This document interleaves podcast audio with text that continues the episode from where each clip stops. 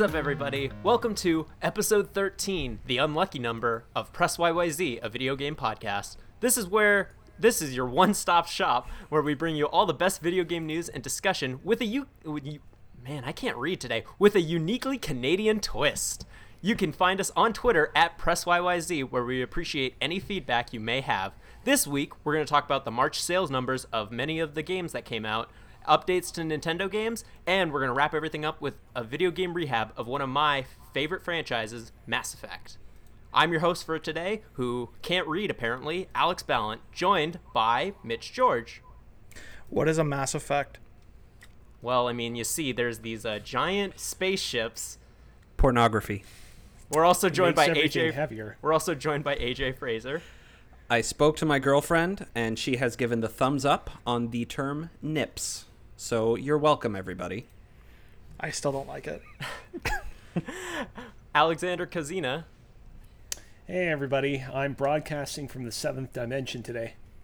Nice. I've heard that that's I've heard that's where the real good stuff happens. And finally, oh, to, Oh, yeah. And finally, to round out our cast, Nathan McInerney. Hey guys. McInerney. Yeah, you got it. Second Nailed Got it it. time. right the second time. You got it the second time. Hey. It takes As at least soon as- three times hosting to not screw up his name. Yeah. As soon as I said it, I'm like, wait. And so had to had to immediately jump back on that. But you know, we're all learning. it's a learning process. Um. So how's everybody doing? How's it going since last week? Depressing. It's- Quarantine is depressing, guys. Oh yeah. I can't definitely. sleep. I can't eat. It's it's been a real bad week for me to be honest. It's been a weird week, even for me, actually. Um, How but so well, just in the fact that so one, uh, I, I've previously before the quarantine started up, I was actually getting to bed at like 2 a.m., 3 a.m. for which for me is pretty good, and then I was getting up at like 10, 11 a.m., which is again for me pretty good, and I totally fell back into bad habits once the quarantine kicked in and started waking up at like 2 p.m., 3 p.m. And so I've I've been trying to kind of reset my sleep schedule this week and get back into a good rhythm of things. Uh, that and also like the work has started up again. I'm currently working on an assignment for gamers. There was a, pre- a brief, brief period of time where I had all the time in the world to play video games, and yeah, now it's just over. So uh, it's still certainly not terrible, but you know, nothing good ever lasts. Yeah, I definitely know that having having something to to work on can always be a blessing when you have unlimited amount of time to play games. It's just it kind of gets redundant, at least I find so. So having that nice balance is nice, but unfortunately there is no balance right now. Cuz No, I mean, there's the ba- one, there's one speed. That's it. yeah. Yeah, th- yeah. That that speed and that balance, uh, for me, tends to be uh, YouTube rabbit holes, and I, I, I found myself down a weird.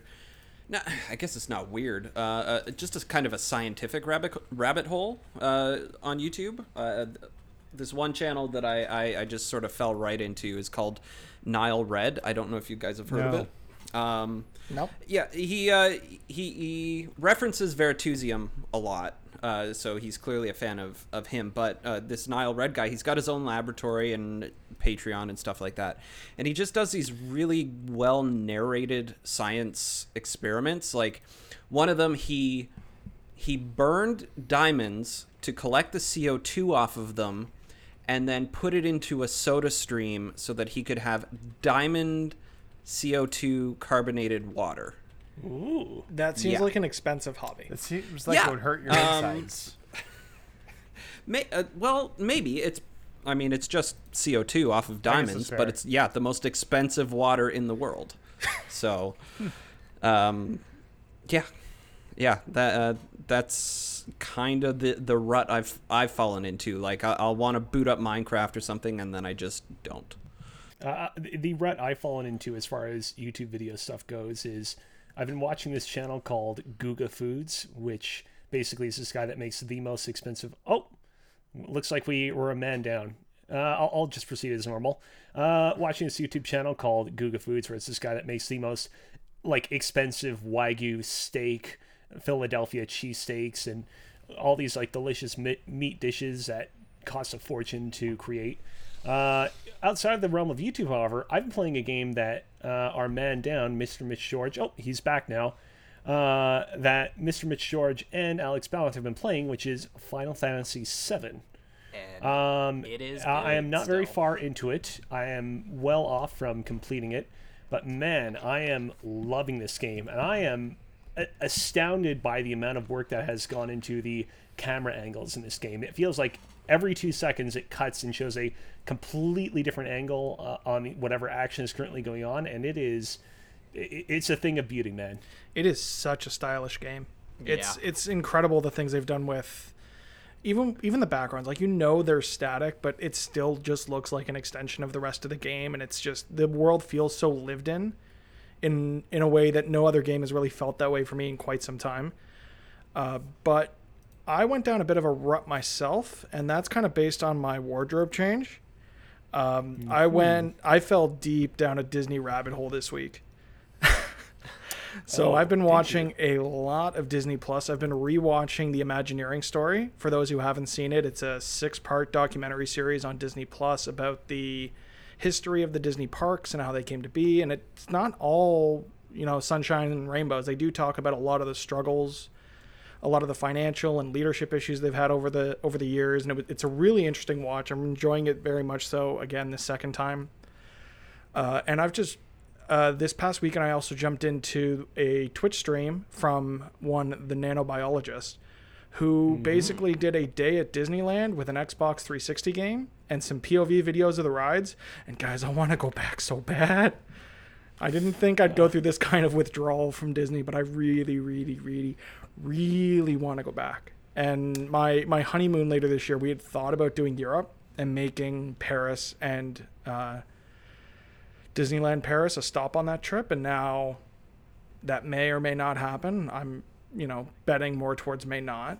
Uh, it may be a more domestic honeymoon, and if that could include the U.S., maybe that includes Disney. But if not, I don't know. It's it's, it's just the little things that you really want to come back to normal. Even just like the daily or weekly videos I'd watch from uh, Disney bloggers like Disney Food Blog, uh, the Tim Tracker, and a few others.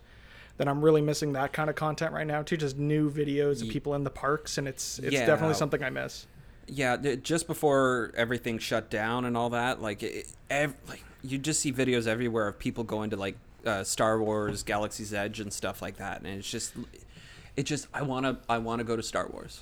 And I think Mickey and Minnie's Runaway Railway had just opened like four or five days prior to the shutdown in Disney's Hollywood Studios in Florida. And that ride wow. looks incredible. I really want to get back there for that. There, there's a so in Japan, aren't they supposed to be uh, opening at some point Nintendo Land? I thought that That's was, like, Universal. Part of Universal. 20 Yeah. It's a Universal Park, right? Yeah. Yeah. Yeah, But, that's yeah, Gonna no, part of Universal just- Studios. Tokyo.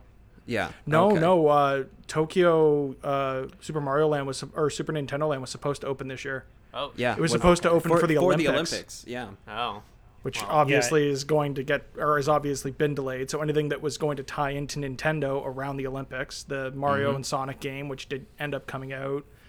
The Super Mario movie was supposed to come out next year. We'll see if that's we're still not missing the anything with case.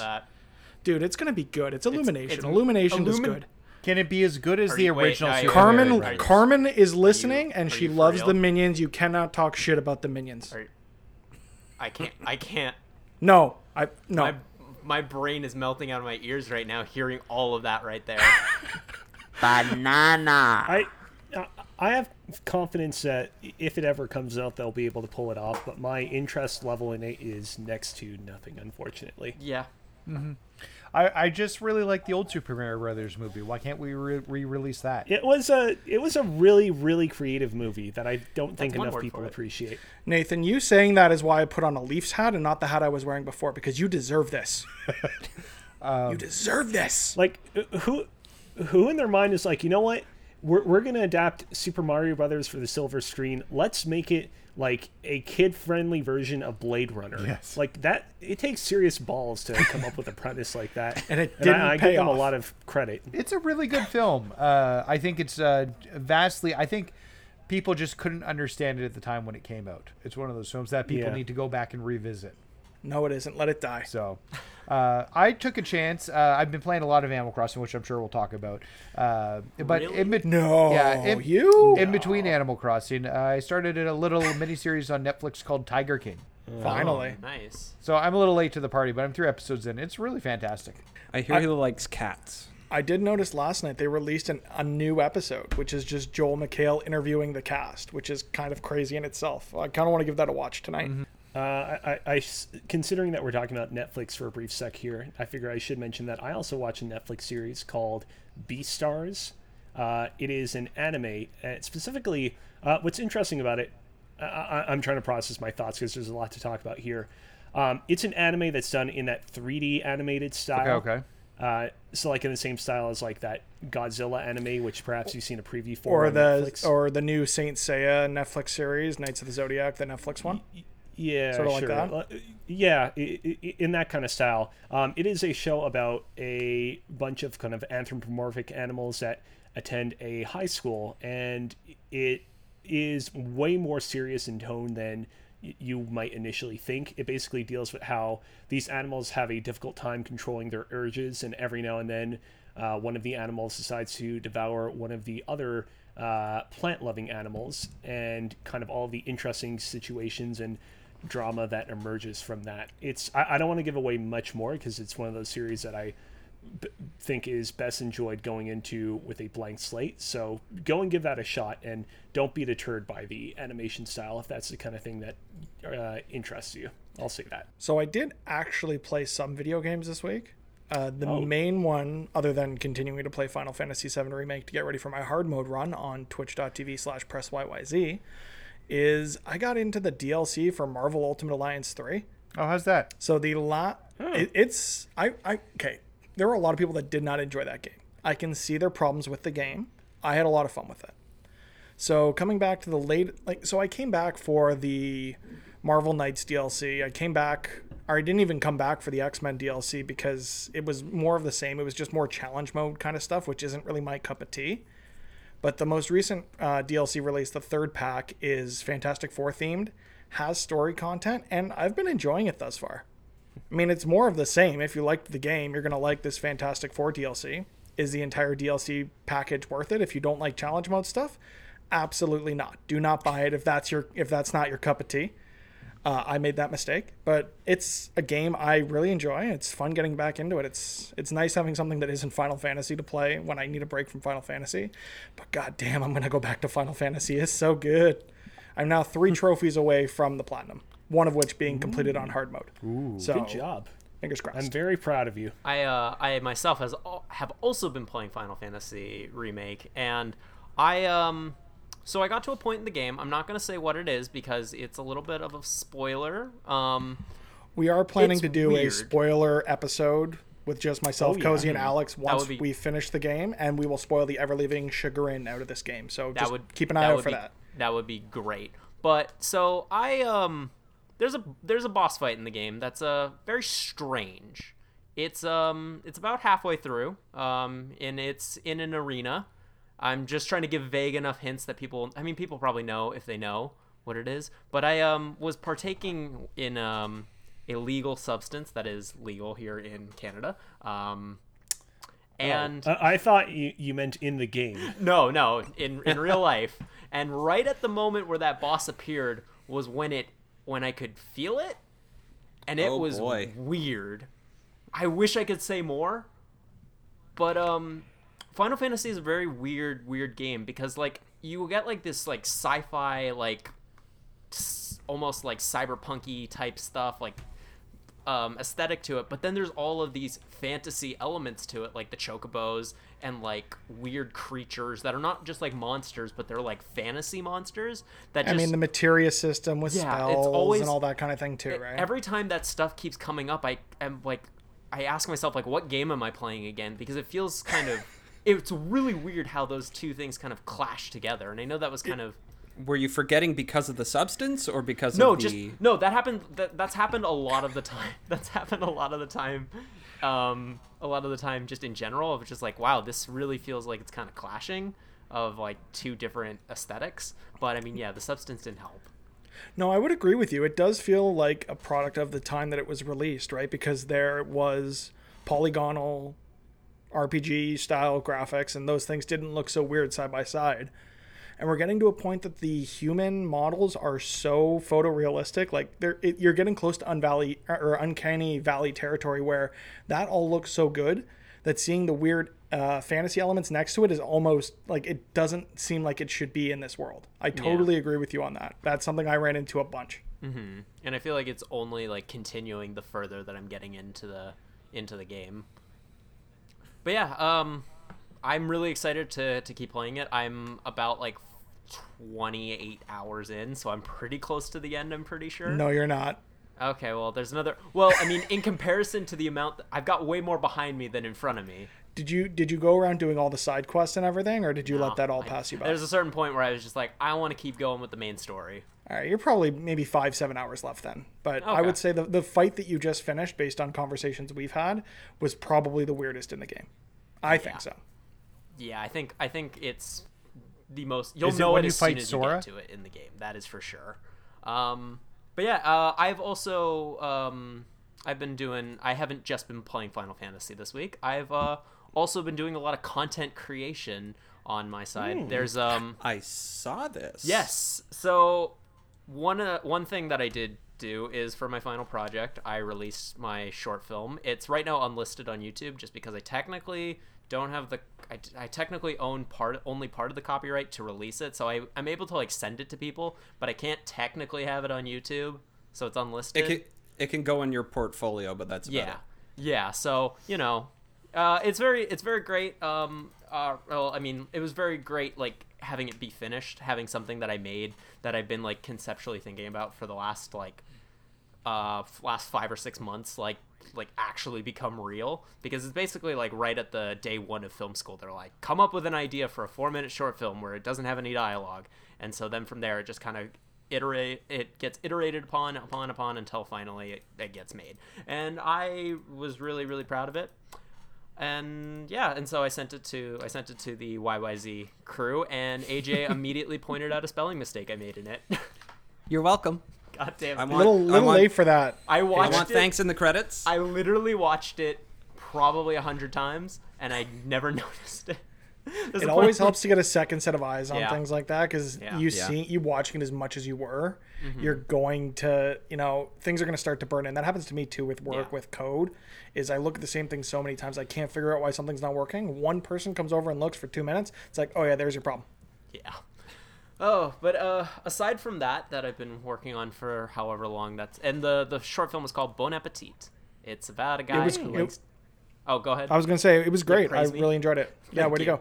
Thank you. I, I'm really happy with it. But um, as well, I uh, made a video for my YouTube channel about uh, PlayStation covers and the inside and the interior art that you find in the PlayStation covers. Because this was something that I noticed with Marvel Spider-Man that it had a reversible cover that actually had the PlayStation logo on the spine of the game, and I had never seen that in any other game that had a reversible cover. And so I made a whole video around it. It's on um, it's on my YouTube channel. Uh, Blatant Films, I believe, is what it's called. I have so many dumb names for it. I think You Blat- really gotta you really got- gotta come up with like one brand because you've got blatantly Alex, blatantly underscore Alex, Alex Ballon. Okay, well that's because I couldn't blatant get films. Yeah, that's because I couldn't get it. I couldn't get my Twitter to not have the underscore. But Actually, regardless, Disregard for continuate.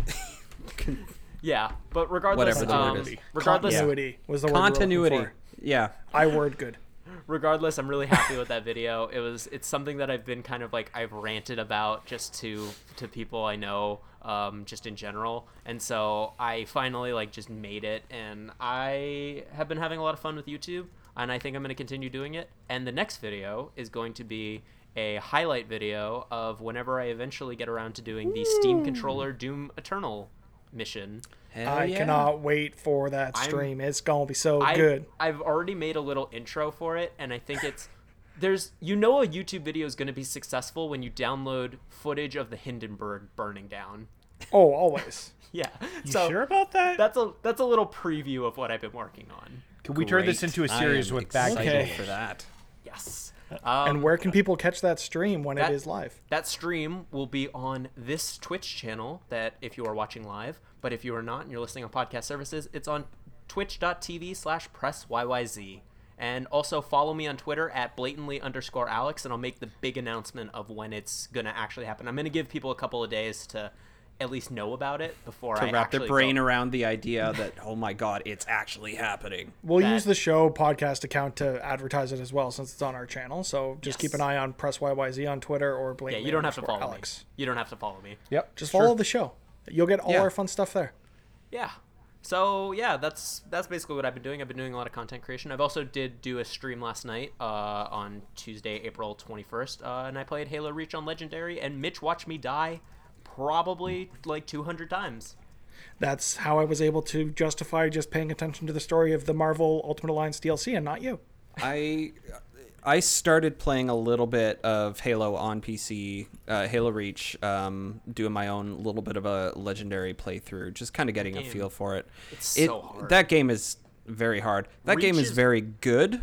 yeah as well. reach is, reach is great but it's I- one of yeah. the hardest ones at least Oh is my it God, bad that. I could, couldn't tell what game you were playing? I just figured it was a Halo. because they all look the same. i mean All right, switch to four people. Yeah. Cut him Yeah, out, please. all right. Thank you. all right that's the end of the episode guys thank Yeah, you yeah. for watching It was No. fun being here. Yeah. Yeah, Um, no, everything from yeah, this point um, on is the post. I. I unfortunately didn't see um, the part of your stream where you were you were playing that. I did uh, tune in for a bit while you were playing Halo CE uh, multiplayer as well. But Yeah, um, that yeah, Halo. Halo Reach is very difficult. Um, it plays really well on PC. Um, I do have I did have to remap some keyboard controls. Uh, yeah the default keyboard layout is not the best It's yeah, it's a little weird to throw grenades when you're Yeah. used to left trigger, right trigger stuff. yeah So But yeah, uh, one thing that I'm actually, I so I've been perusing the Halo subreddit, and from what people can kind of discern is um, is uh, I think Halo Two Anniversary is probably going to be coming out in um, either next week or the week after, I think I heard this. depending on how, depending on because um, the thing is I don't think it's going to be next Tuesday because um, because uh, Gears Tactics comes out and there's no way Microsoft's going to directly compete with themselves. But uh, I think it's going to be May May 5th is going to be when Halo 2 Anniversary comes out because when Halo CE came to PC, as soon as they ended the flight, it immediately came out and they're just about to end the flight like this week. So there's a really good chance that Halo 2 Anniversary is going to be out on PC and I'm so excited for it. It looks it looks great. It looks like a godsend. Destin. Hey! We were, for for the audio listeners, the uh, the Discord was lagging and we couldn't see or hear Nathan, and now I- he's back.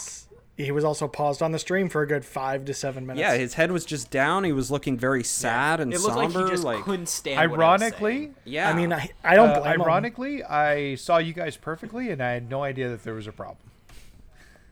I'm glad I sent you that message then. Otherwise, we would have done this Well, I kept show trying without to you. talk, and I was like, maybe they're. I'm just not getting the right space in, but it's fine. It's we just possible. don't like you. Yeah, we don't like you all fair. that much. Uh, again, I'm glad I thought to send you a message after about 10 minutes. All right, so that recording's going to sound so weird. oh, it's gonna be fun having to. Edit. sorry. I can't wait. leave it in. Leave it in. There'll just be Oh, no. random. There's- oh, you there's know what? some- Cut the section out and put it at the end as a Easter egg. for all our most dedicated listeners. Yes. Yeah, everyone Yeah. on Twitch saw how poorly that went. Hey guys, welcome to Press YYZ, where we bring you the most quality of content. Are we restarting the podcast here? no, this is the post show. Remember? Can, I- can I right. plug one more thing? yeah.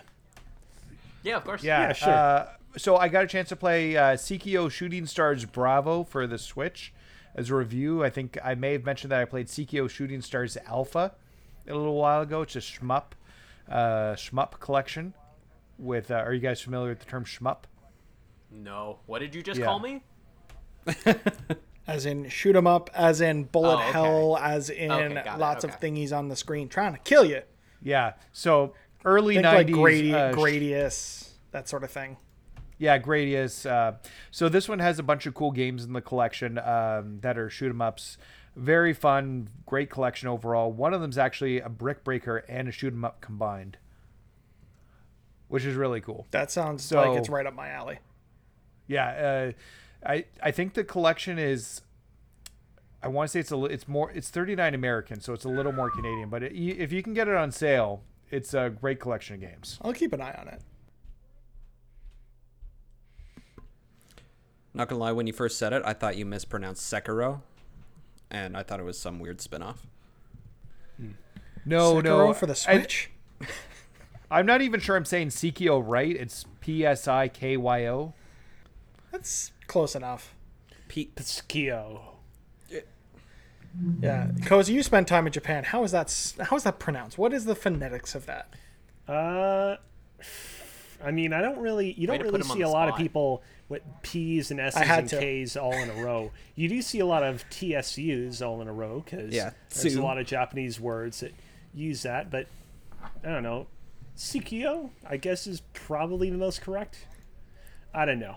As close as we're gonna get. Back to you, Alex. All right. All right, so that seems to be that seems to wrap up nicely what we've uh, been playing. I'd like to think, and what we've been doing. We got a nice bit of conversation in there, but with that, we're gonna jump right into the weekly news dump. And I'm not gonna make fun of how it's called a dump because this is a dump. dump of it all over me, Alex.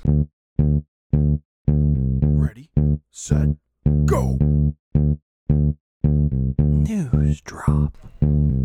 There's some decent articles in there, some well-written pieces by some writers who do a really good job every day. I'm not denying that. This is all well written stuff. And our first one that we're going to delve into of the well written nature is something that we all should be generally aware of is uh, Nintendo is investigating a sudden rise in unauthorized login attempts from GameIndustry.biz. Uh, the writer of it is Haydn Taylor. And so to sum it up, because I was I've read through it. Uh, apparently, earlier this week, Nintendo sent out like advised users to activate their two-factor authenticators uh, because there's been a lot of uh, third-party logins that have been happening. And I mean, you know, what do we think about this? A lot of people have a lot of time on their hands. They want to try to get your Nintendo account. They want to try to get your Yeah. nips. Oh my God. Yeah, alle- alle- Hands off my allegedly it was just a it was just a brute force um, password attack where people's you know previously compromised passwords were used to try to get into their Nintendo accounts. And I added this in here just because I want more people to be aware that if you have the option of using two-factor authentication it may be a pain in the ass but do it if you have even more time, invest in a password manager where you can randomize your passwords and Oh, have them be very complex. I Does that make using- logging into devices without your password manager difficult? Absolutely. Signing into my PlayStation or my Switch is an absolute nightmare. Is it worth it because people aren't stealing my money and buying V Bucks in Fortnite? 120%. So protect yo online So shit. the specifically with um, the Nintendo, Nintendo is using Google's uh, authenticator, um, and I had an experience with uh, Google's authenticator and Discord once. Um, this is actually my second Discord account because I screwed up and lost the uh, reactivation codes when I had to factory reset my phone at one point um, uh, for my original um, Discord account, and it can be a nightmare. So it, it- take it seriously that hey, you want to lock your account down and make sure nobody else gets access to it, but also take it seriously in keep keep the the recovery codes and in in a safe spot and you know make sure you write them down somewhere make sure they're they're not going to go missing and make sure you know where they are and how to get them you don't have to use Google Authenticator with Nintendo. I use so I use LastPass as a Uh, I use I had LastPass use as a pass. Really? Because I use LastPass as a password manager, and I use LastPass for my Nintendo account. it made me use Google Yeah. Authenticator. So, were there any Yeah. uh, I like- reports of people actually getting successfully hacked into and getting their accounts compromised, or just Nintendo giving out the warning? No, people's accounts were compromised. People were seeing purchases of hundreds of dollars worth Oh. of V Bucks, which is Fortnite's digital currency, on their accounts that they'd never authorized. Um, Nintendo's store also isn't great. Like I, it's literally like a three button press, and I've purchased something on my credit card because Yeah. I'm the only one that uses the Switch. So I don't anticipate someone going in and buying stuff, but I probably should make it so I have to put in a password every so often. Oh, I, I have it set up that every time I log into the store, I have to put in the password, which is tedious, but I'm glad me that I too. have it. For me, it's just tedious because it is a secure password, so it's not yeah. a, it's not an easy one to type out. So it would take me a while. I- uh, so I'm I'm more so just falling back on my password strength to keep me I- safe. I mean, I realize this probably And 2FA. This reflects on the fact that I don't use my Switch a whole lot often, but I actually didn't realize that you could turn that off. And specifically, when I say turn that off, I mean turn off having to re-enter your password every time that you log into the shop to buy something. yeah, no, you don't have to have that enabled. I figured 2FA, 2FA is enough to protect my Yeah, because I'm, I'm actually on the other hand where I actually would prefer to not have that every time I buy something. So I'm going to look into that. Uh, but I will also be looking into two factor authentication because you're right. It's better to be safe than sorry. Absolutely. I've uh, put passwords on any store uh, because I woke up one morning and my kids had purchased all the Peggle DLC by accident. Oh. That sounds like smart kids. Well, look, it, the Peggle DLC is fine. Uh, thankfully, it wasn't something worse. But when the G- Peggle 2 opens, it sits right at the store icon. Oh, the mini scumbags. I Yeah. blame EA for that one. That's a classic EA move from that time. Hopefully, they're getting better. But uh, uh, the minute that Spoiler happened, alert, they're not getting went. better.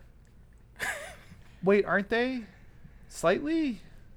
Kinda in some They want us places. to think. It depends on the game. Like Star Wars was good. They had a good Star Wars game. They've kind of fixed Battlefront. Apex is good, but Apex, like, you is good. No loot boxes in Need for Speed. Know, yeah. They're still a They've scummy fixed up- They're still trying to get I mean, your they money. have fixed up Battlefront 2. It took them a long that was- time to that was recover more from that, DICE, though. though. That was less EA and more just DICE. I mean, Well, it was probably more so the mouse pressuring EA to be like, "No, you're ruining our brand. Fix this now, or we're pulling the I, license." I, am not trying to play that's true. corporate apologist for EA. I'm just saying they do have good stuff. Yes. yeah, they've got good games, that's for sure. And we're going to talk about some of those good games later in Oh. the Mass Effect trilogy. Are But- we? Spoilers. Well, we're going to talk about some of the good ones and one of the not so good ones. But All right. until then, all the people who use their two factor authenticators can buy games like Animal Crossing New Horizon, which tops the software sales charts of the month of March. Thank you. I'm getting the I'm getting the seal of approval from Mitch on my transition skills. That Nailed was it. a good Uh, one. So, so uh, this article, this next article that we're jumping into, is uh, from VG twenty four seven, and it's NPD numbers for March 2020, and Animal Crossing New Horizon is at the top of that sales chart, and we can Surprising nobody. So, like, if you were to log in right now to the group chat for Press YYZ on Discord, you would be surprised to discover that the single thing that it has been talked about there the most over the past four months has not been, you know, hey, what are we talking about on the podcast? Hey, you know, what should I do for my streaming setup? What kind of PC components do I need for my new PC? It's this That has come on. forking There's been some. Animal Crossing, New Horizons turnip market, and everything surrounding it. And I am, like, I have come so close to being like, guys, can you just do it somewhere else? But then I fear that if you guys do that, Then he gets a giggle it's at our nips, and No, then it's going to be the four of you talking amongst yourselves in another thread, and I'm going to be all by myself in the other one. So just so you know, Cozy, as you were saying that, I created a Nip Talk thread. Oh, So no. we cannot bother you with all of our Animal Crossing It's discussion two weeks anymore. in a row where you've brought it up how right. you're consciously aware of how much I don't want to upset you. I want to keep that trap professional and not about. I mean, AJ's I hope that we still manage to all remain close together uh, amidst all of this. But if we don't, I'm probably going to have to jump off of you guys and create a new podcast called Press XYZ.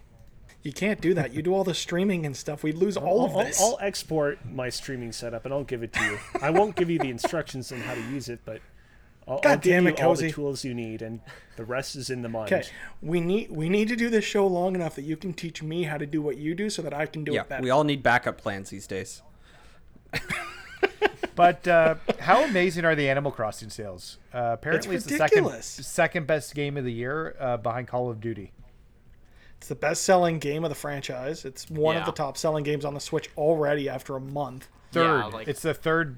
Uh, What are the No, which sorry. Are the, which are the first two? Is it Pokemon and Uh, so Pokemon was the fastest-selling. and I think Is it Mario Kart or is it Smash? prob- probably Mario Kart or Smash. I'm Yeah. hopefully someone in the chat will fact check us, but wonder if- it's it's doing gangbusters right now. I wouldn't be surprised if it ends up selling more than last year's Pokemon game or 2018's Pokemon game, Let's Go Pikachu and Eevee. Based hmm. on where I looked at the, the Switch sales charts, I think that's around 7 mm-hmm. And I think that Animal Crossing could actually supplant that and land itself in a nice spot in the top 10 Switch sales overall. It's crazy Well- how well this game is sold. And all the numbers I think are physical sales too. None of it's digital right now. Nintendo does not report digital sales numbers, so that's all physical. You have to Yeah. imagine with you have to imagine with the situation we're living in that the majority of sales were probably digital. Yeah, so, they're on. Um, I, it's not on this article specifically, but I know like Doom Eternal's physical sales, they were only like number six for this month, but that also isn't accounting for digital sales or for Steam sales, and I have a feeling that Steam is probably where Doom Eternal really like shined through. So, like, it's really interesting to see just how much of a just how much of a juggernaut Animal Crossing is with its limited well what felt like a limited physical release because I couldn't even get it physically because EB Games oh. was like was they weren't closed but they were only keeping it to people who had pre-orders. I'm also really impressed with Nintendo and how they're continuing to support it. Uh, You guys all saw the video with all the updates coming, right? I haven't checked Yes. out what it actually is, but I know that there is the so can I get like can I get like a bullet point of what some of the updates are? there's an Earth Day sloth that scares me and is going to be in my nightmares for the next couple of weeks. Um, it's nowhere near as scary as uh, Zipper, the bunny. Yes, it is. Um, uh, it looks like a clown farted in its face. Are there People are really excited about the sloth. Okay. No, so he's going to be selling bushes. So if you enjoy cool. bush, he's the person you talk to. Yeah, they're adding shrubs to the game. They're Yeah. adding an Earth Day event. They're adding some There's other a wed- stuff. Yeah, there's a wedding event coming up uh, for That's June. gonna kill me. Oh yeah, I'm sorry about that. No, you're Um, not. No, you're not. No. Uh, but uh, there's a museum expansion, so they're gonna be adding artwork. Uh, so there's gonna be like a guy who comes up on the pier, and you can buy. Uh, apparently, try and figure out whether it's forged or real artwork, and then it goes on display in the museum in the upgraded museum. Interesting. Mm. Okay. So they're treating it like it's a live service, and what I really like is people who are time hopping won't be able to get access to these early the way Nintendo's releasing the updates.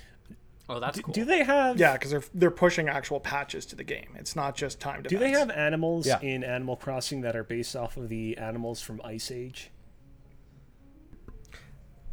like a mammoth? like the actual? yeah, like the characters? mammoth, the weird, No, like prehistoric sloth guy, the saber-toothed tiger, the rat. I mean there are rats and sloths and tigers, but they're not explicitly based on the characters from Ice Age. Why not? I want a Ray Ramon Animal Crossing character. That's yeah, what just I've just discovered. Ray But it would be Ray Ramon gibberish. Just Ray Ramon on his own. You know, I need to I need to check out that Scrat Ice Age game that came out a little while ago. I heard that was like a fun platinum or something. I mean, after the acquisition of Fox by Disney, you can catch all the Ice Age movies on Disney Plus. So just go Oh, check them out there true. and keep them out of my Animal Crossings. One other thing that I'd like to just when we're still talking about sales of games, uh, Final Fantasy VII Remake has been doing exceptionally well, shipping 3.5 million units in the first three days, which is pretty crazy, especially for the fact that it's a PS4 exclusive game. I think That's is- also shipped. That's not sold through. Oh, right. okay. Yeah. So uh, there's a bit of a discrepancy there, but even then, like that's not digital numbers either. With the current situation, again, digital probably reigns supreme for this release. So Yeah, I could imagine. It's still a, a, an incredible launch for what is a first part or a first party exclusive, timed at, At least, least for now. until 2021 is what it said on my physical copy of the game. Yeah, I think it's one year timed release, similar to what uh, Square Enix has been doing with the Tomb Raider games. Well, But yeah, only no, it's great. of the Tomb Raider games. Was it only one? I thought they were all It was, timed o- it was only it was only Rise. Yeah, Rise of the Tomb Raider. That was the big one because the original one was on everyone, and then when Rise was announced as an Xbox exclusive, everybody was pissed. Yeah. Uh, on PlayStation. Yeah, I was gonna say I was not Yeah. pissed. because you were playing it.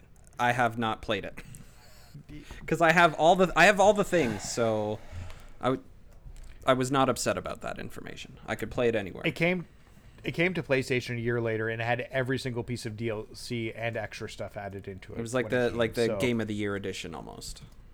Yeah, and a special PSVR thing that would make you throw up.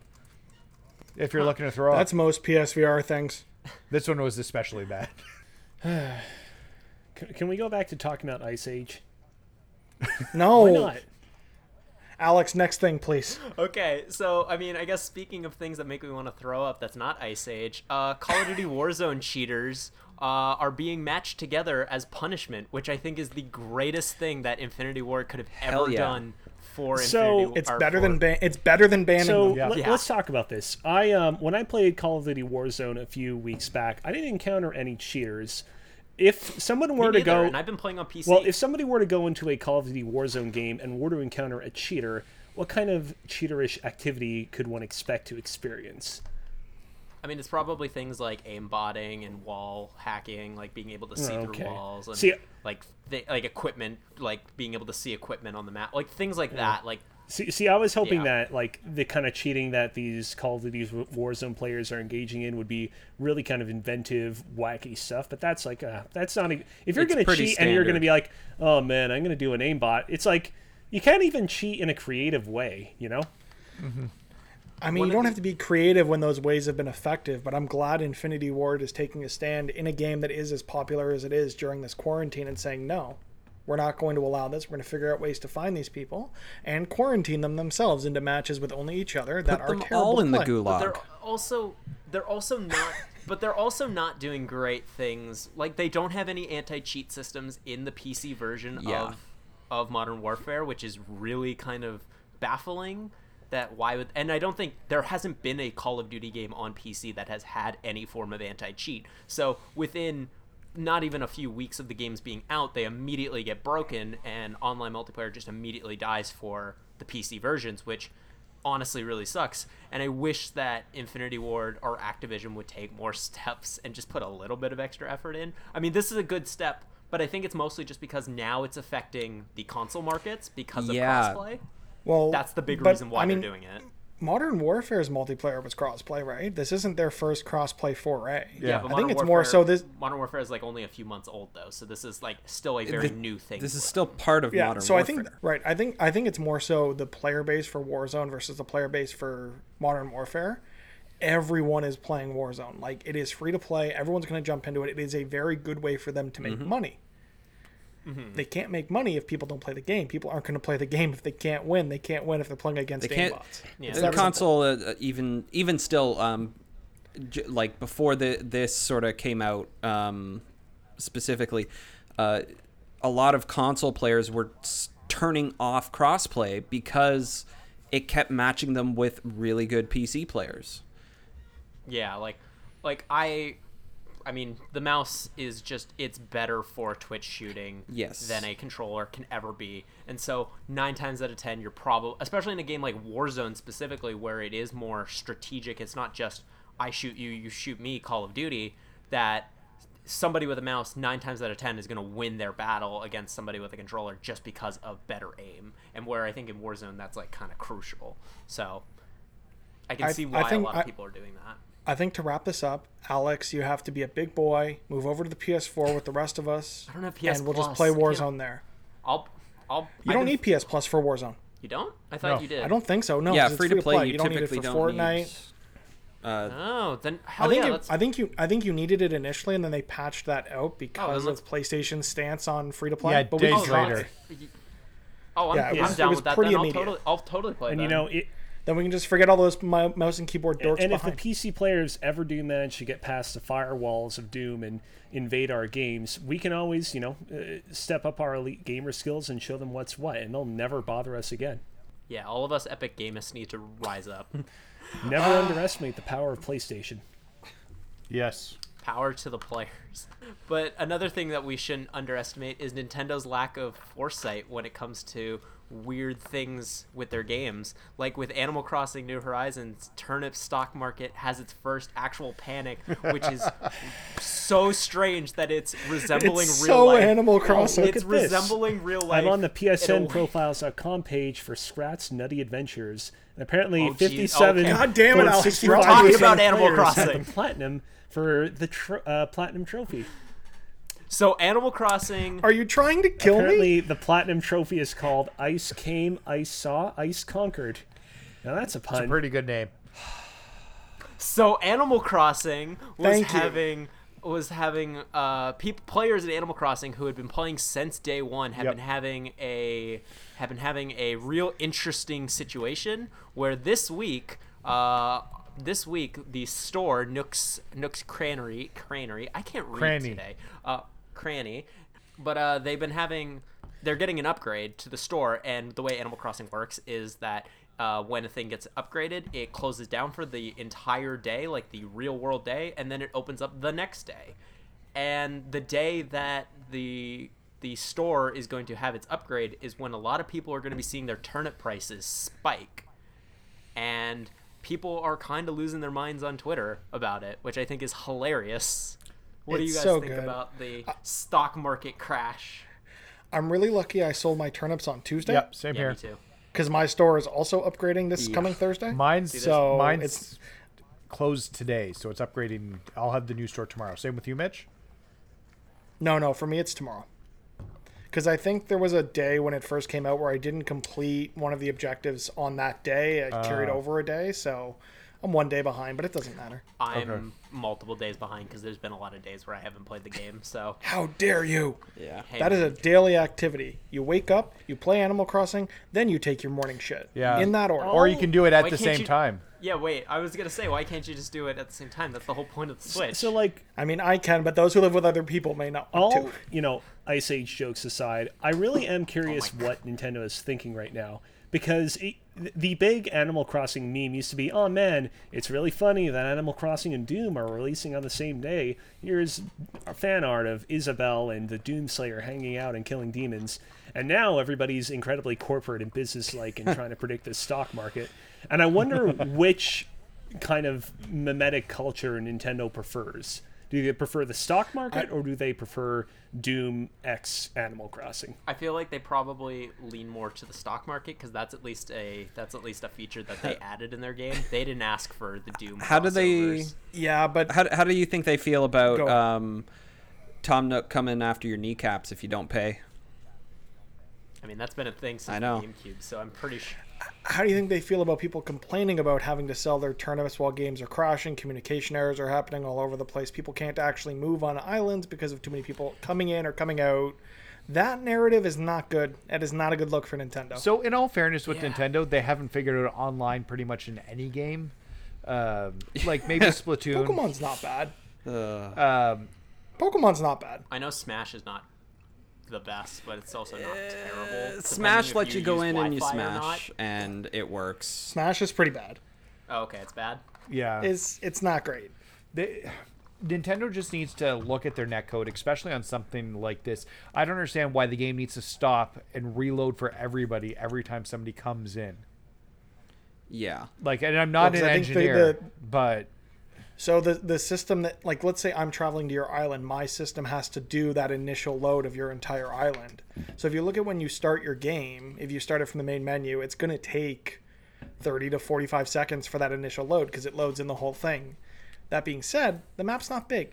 Nintendo, get your act together. Like these things should not be taking It- 30 to 45 it should seconds. do it for the person joining the island in the background. Yes.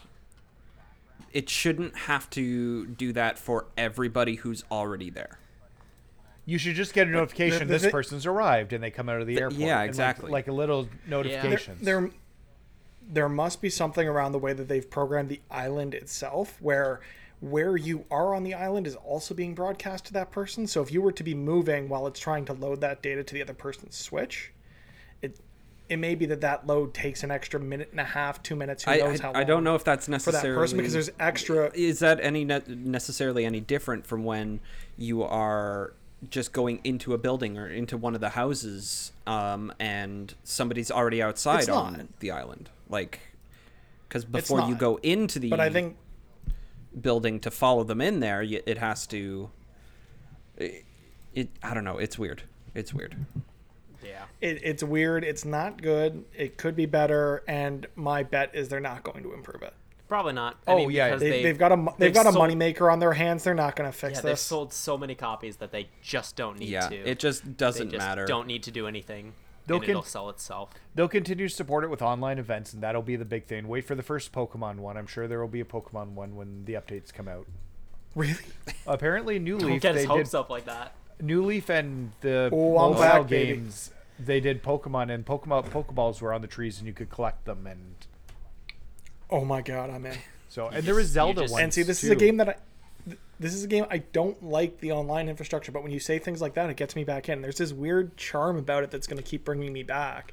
Every month there's new things to hunt and collect, and that's what I'm all about.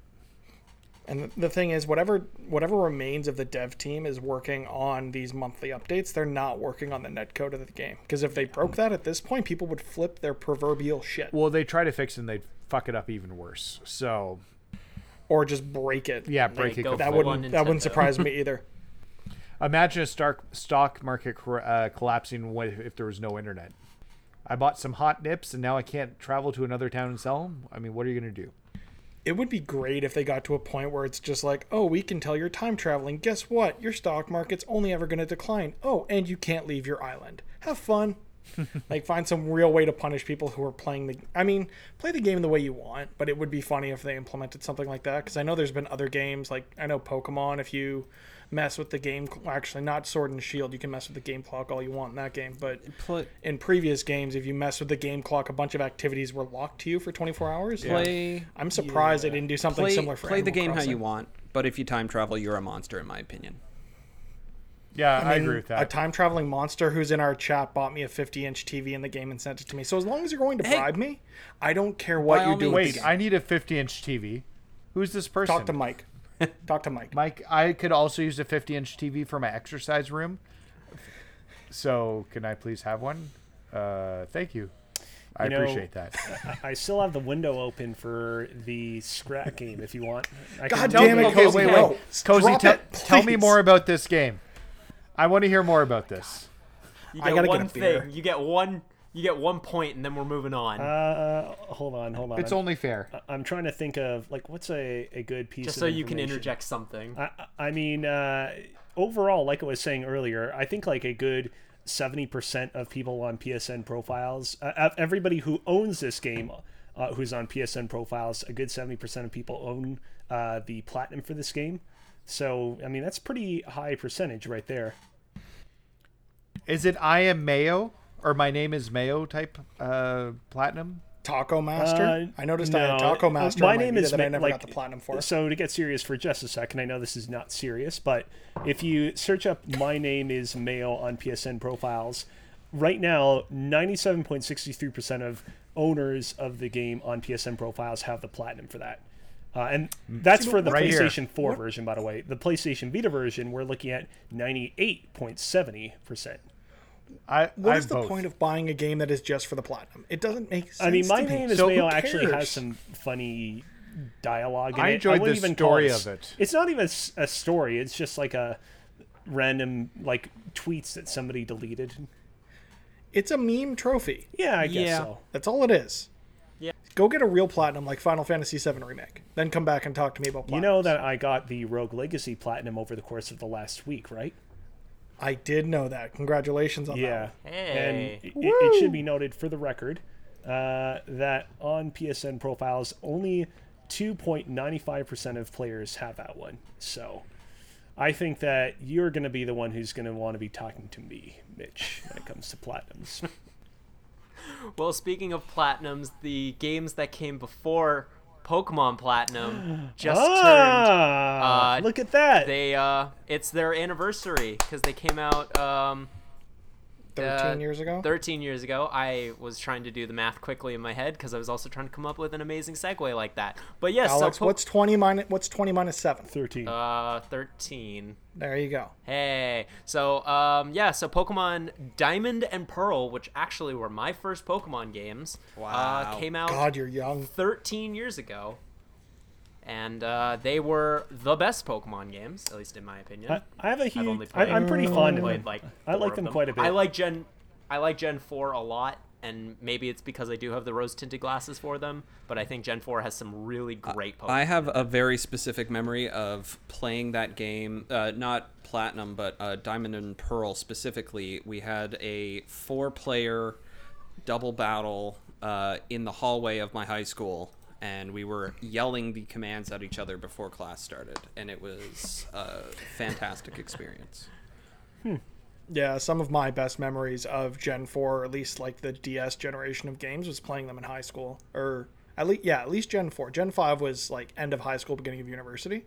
But yeah, sitting in the tech hallway at lunch, playing some po- playing some Pokemon, playing some Mario Kart mm-hmm. 7. Oh yeah, Man, those were some good times. Yeah, I love. loved- Yeah, I'm, I'm with you, Alex. They're they're great games. They're not my favorite Pokemon games, but they're absolutely worth playing even mm-hmm. today. And I'm really hoping that our next remake is Gen 4 because it's next in line.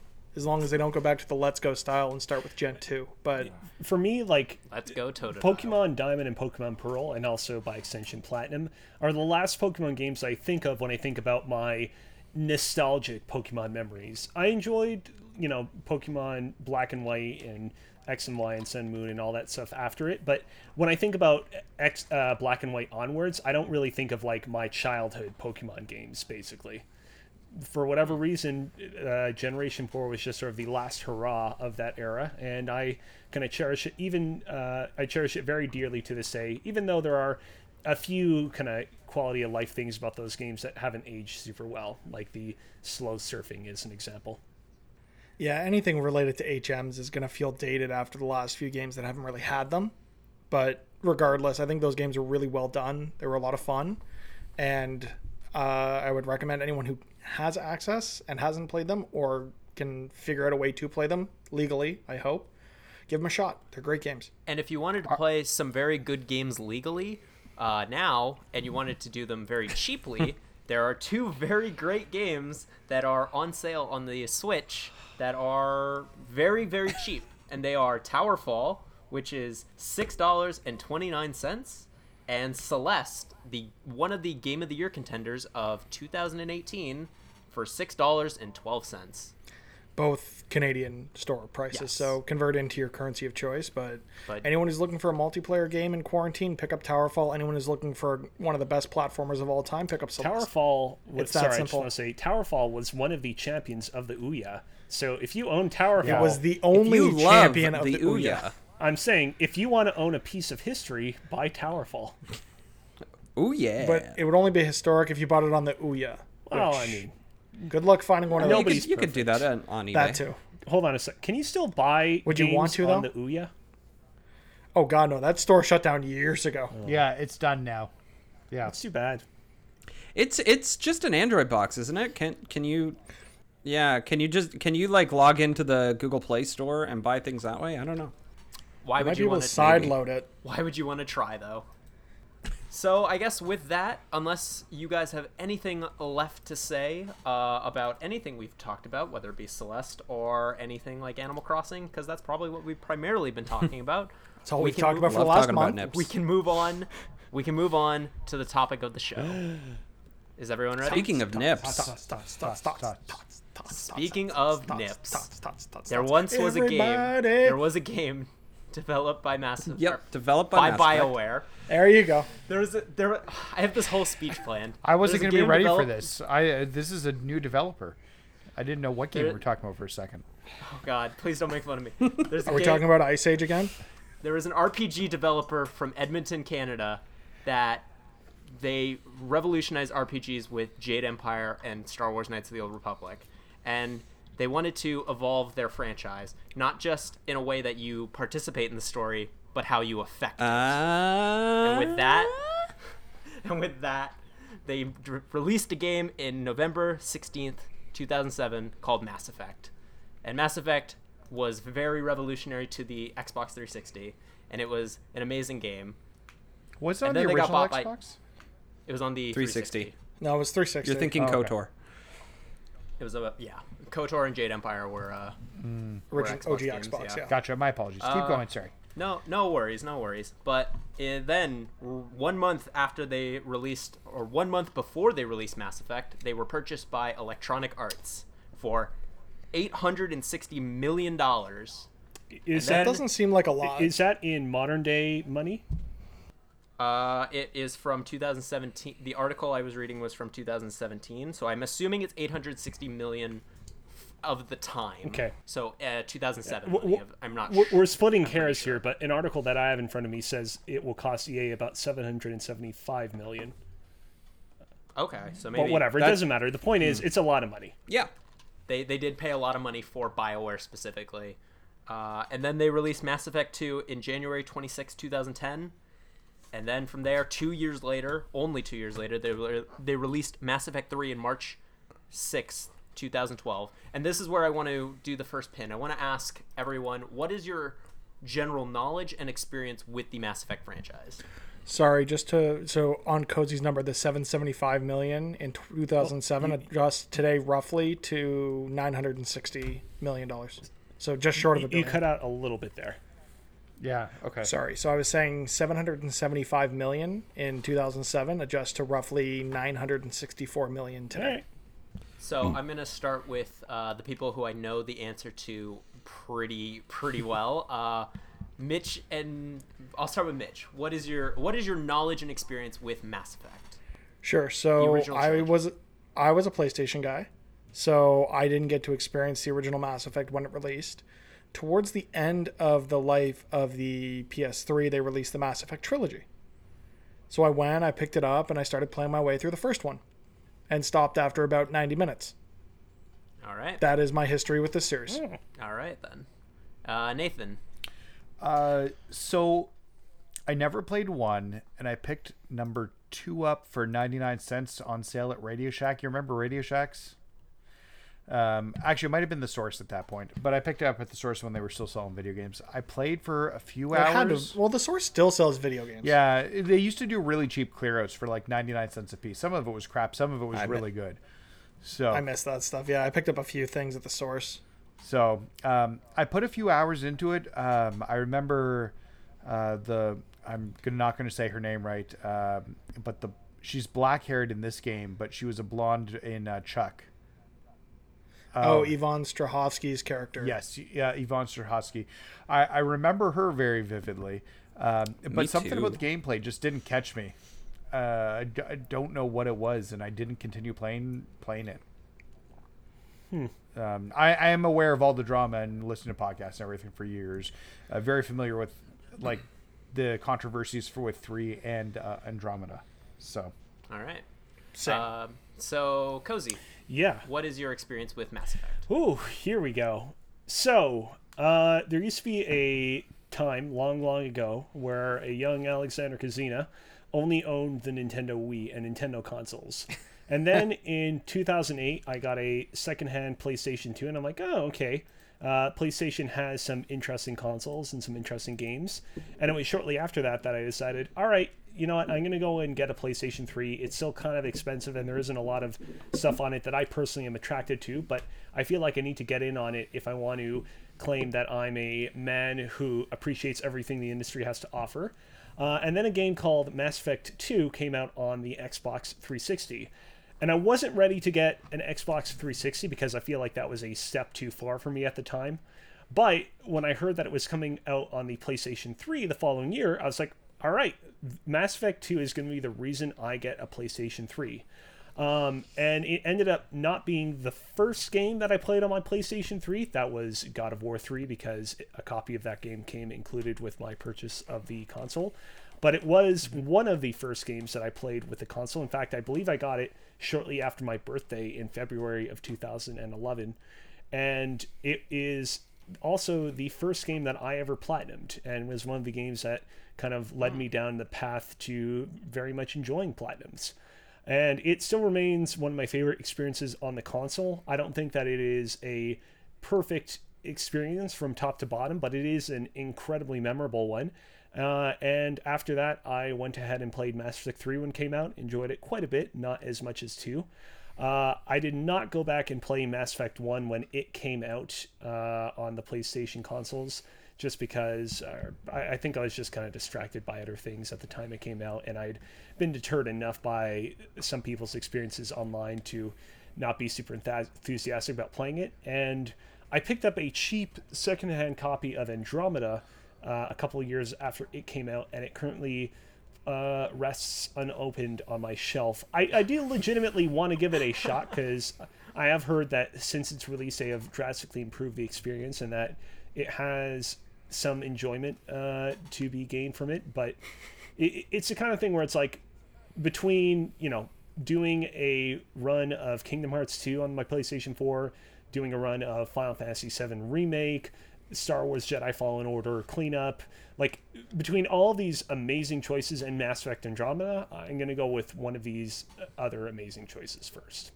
I mean, what was nice, one thing they did do that was nice for the PlayStation release of Mass Effect 2 is they released that prequel comic slash Yes. video, the interactive, Yeah. get you caught up on the story of the first game. So I did think at the time of just skipping the first one and starting with the second one, and I probably should have done that. It's a very valid way to do it because it allows you to go through and choose all of the major choices of the first game. Uh, then it will generate a save slot for you to be able to then import into Mass Effect 2, which is actually a really great way of going about it. Al- Honestly, Alex, is there a way for me to play these on current gen if I wanted to play them? uh, unless you have an Xbox One, PC. Then no. Oh. It is back. Right, I was gonna say it's PC. On PC, it's on PC or it's available Xbox One backwards compatibility, but it's Mm. there's no way on PlayStation. I don't even think it's on PS Now, which is like I don't know why you'd want to do that, but there is really no way to play the original trilogy now that's accessible. Honestly, part of the reason of me wanting to build a PC at one point this year is to catch up on some of those games that I did miss. So things like KOTOR I've never played, Mass Effect. Um, those are really the two that come to mind. Minesweeper. But there's a bunch of stuff. Oh, I love me some Minesweeper. Solitaire. Some Solitaire. Oh, Yeah. I got them Solitaire achievements in Windows Windows 10. Ooh, Wait for it. TurboTax. Minecraft. Have you heard of it? I've never played Minecraft. Oh. You should try it. You okay, should. back to Mass back to back to Mass Effect. Yes. AJ, what is your experience with Mass Effect? As I know Why do you that guys you think are... I should play Minecraft? Isn't it kind of dated at this point? Like, Minecraft's a great game, but we're not talking about Minecraft. AJ, what is your experience of Mass You Effect? You can skin Minecraft to look like Mass Effect.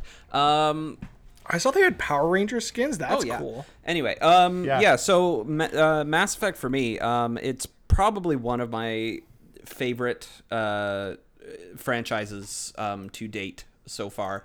Um, I skipped Andromeda, but um, Mass Effect One. so you I, never you never played Andromeda at no, all? not at all. Okay, so I'm the only one here who's actually Yes. played it. This is going to be a fun Hell yeah. This is literally going to be a whole lot of me. So if you already can't stand my voice, now is the time to leave. Don't listen to him. Please stay. We need the viewers. Um, no, yeah. So I, I played for like a few hours in the first Mass Effect, right? And I kind of put it down, and I was just like, oh man, I don't know if I get it or not.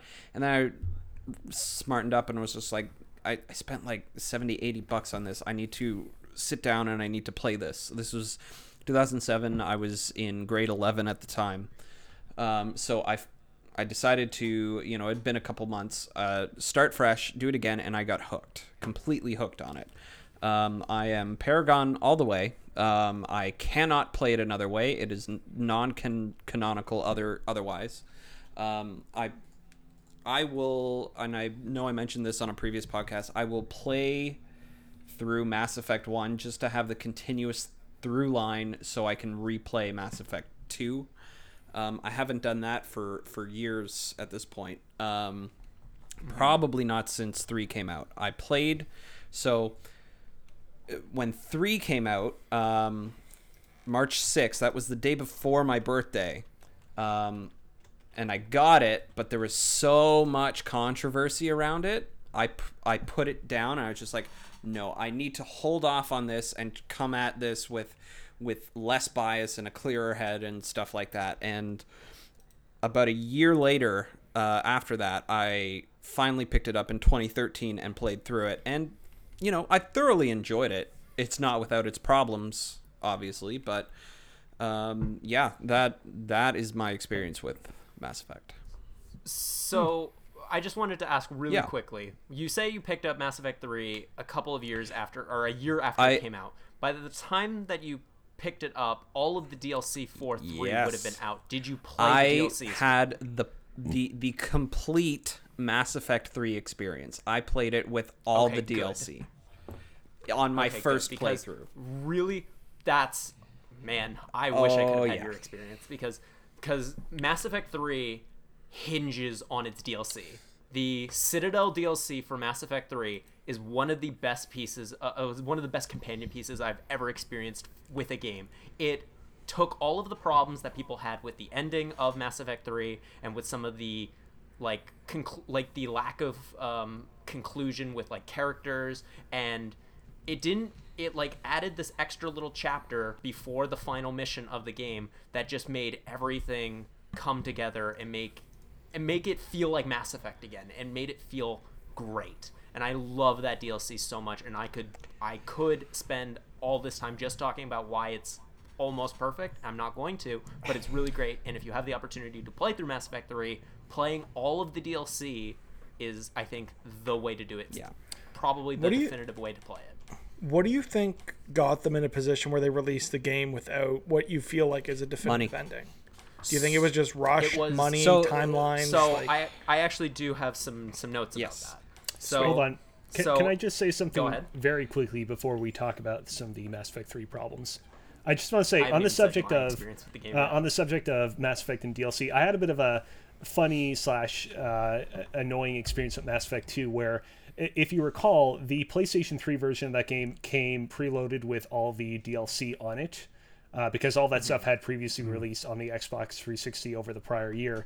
And I remember early on in the game attempting a bunch of the DLC missions because I didn't realize, oh, this is DLC that you should technic- that you should be attempting after you've beaten the main campaign.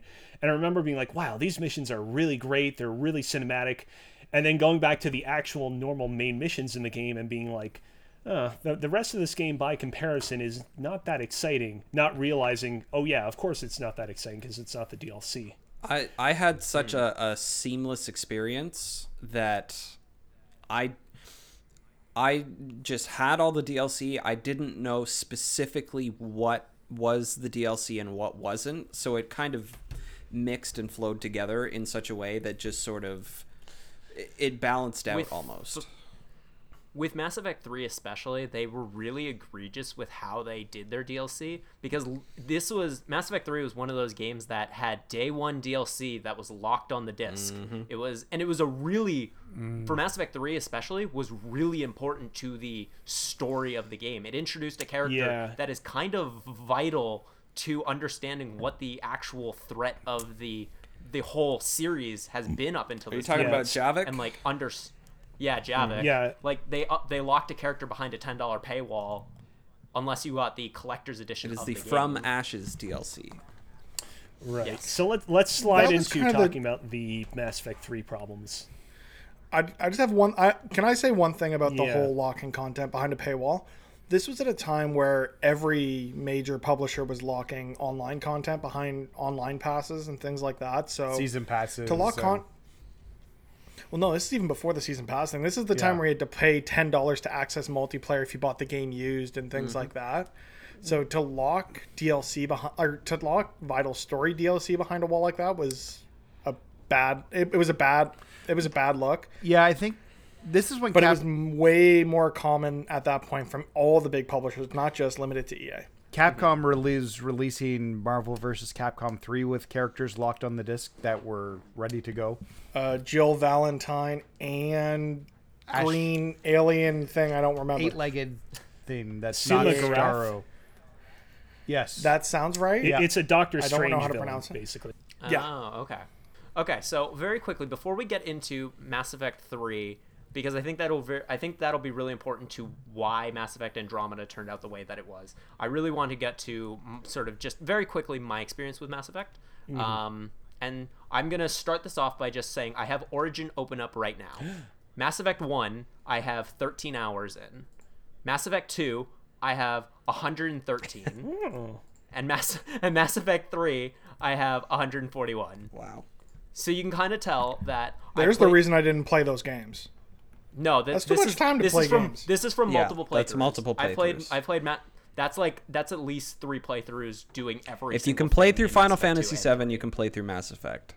So one of the biggest. I can things- also so- just keep eating this pizza while I listen to Also- you guys talk about Mass Effect. Also, I played the games originally on the Xbox 360, so I started with Mass Effect 2 because my brother got Mass Effect 2, um, like when it came out, and I had, I tried playing it, and I was a dumb dumb child. And with RPGs, I was like, I'm just gonna press all the buttons and not really like actually read what like class I was gonna play. And I didn't and I didn't know what I was doing, and I was having a real hard time with it. And he's like, "Okay, restart the game," and he told me to pick a soldier, and then I played through the game, and I fell in love with it. Mass Effect was one of those games that really just the character interaction with it, especially in Mass Effect 2, where it was way more personal, I feel, because of the just structure of the story, was really vital to, I think, why I love story in games, because it is so very tied together.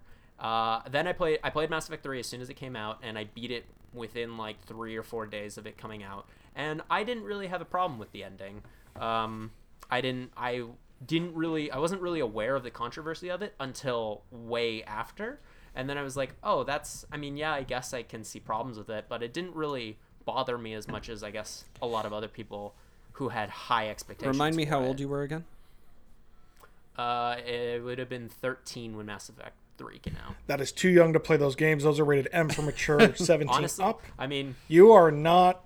Yeah, you are a dirty, filthy, prepubescent. Who did you Cheater. romance? oh, um, well, that okay. So when I first played, You the should game, not have been romancing at 13. Goddamn it, you were a child.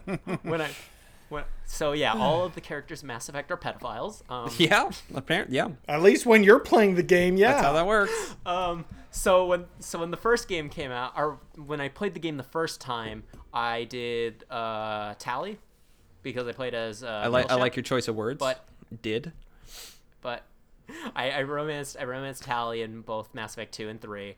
Um, but then when I've played through it every time on PC, you know how you say you play Paragon every single Yeah. time is non-canonical. Ev- When I play, when every time I replay through Mass Effect uh, on PC, I have to play as Femshep and I have to romance Garrus because Garrus is the greatest character of, of all time, and he's more than just a like the broiest bro, but he's He's like, the blue guy, right? He's uh, the blue alien who you posted the gif of dancing, yeah.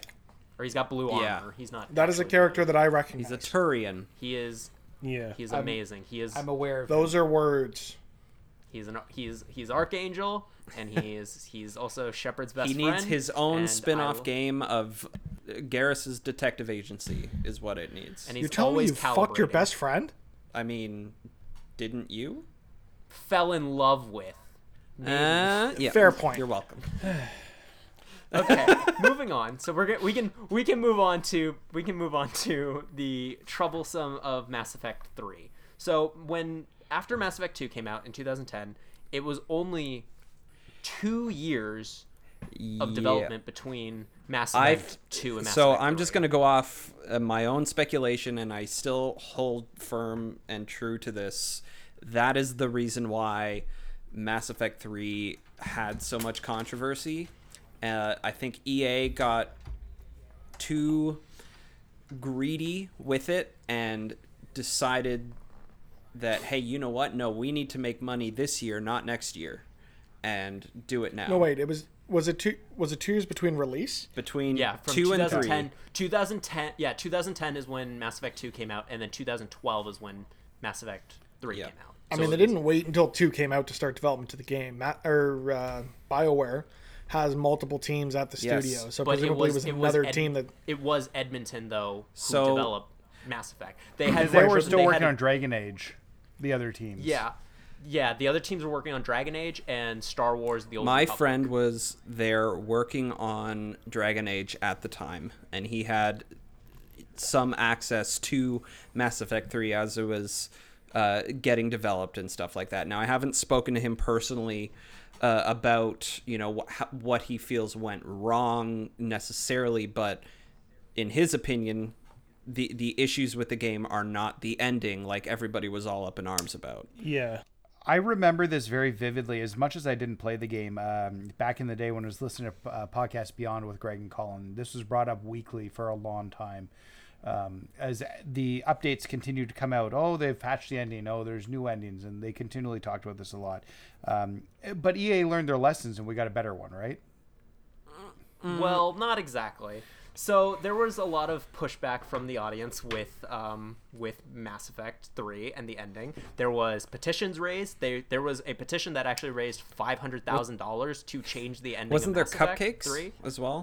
I was yes, gonna that- I was gonna get to that. I was gonna get to that. They sent my favorite one. four hundred. They sent 402, which is the amount of endings that BioWare said that there was in the game.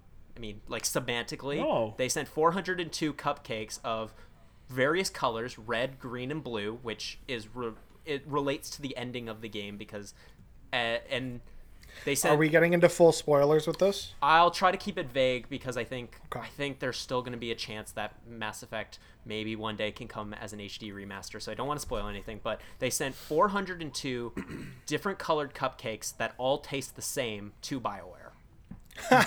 yeah. I love that. I love that so much. Yeah, I, I'm not. I'm. I'm not going to spoil the ending, but I, what I'm going to describe is like the scenario around the ending.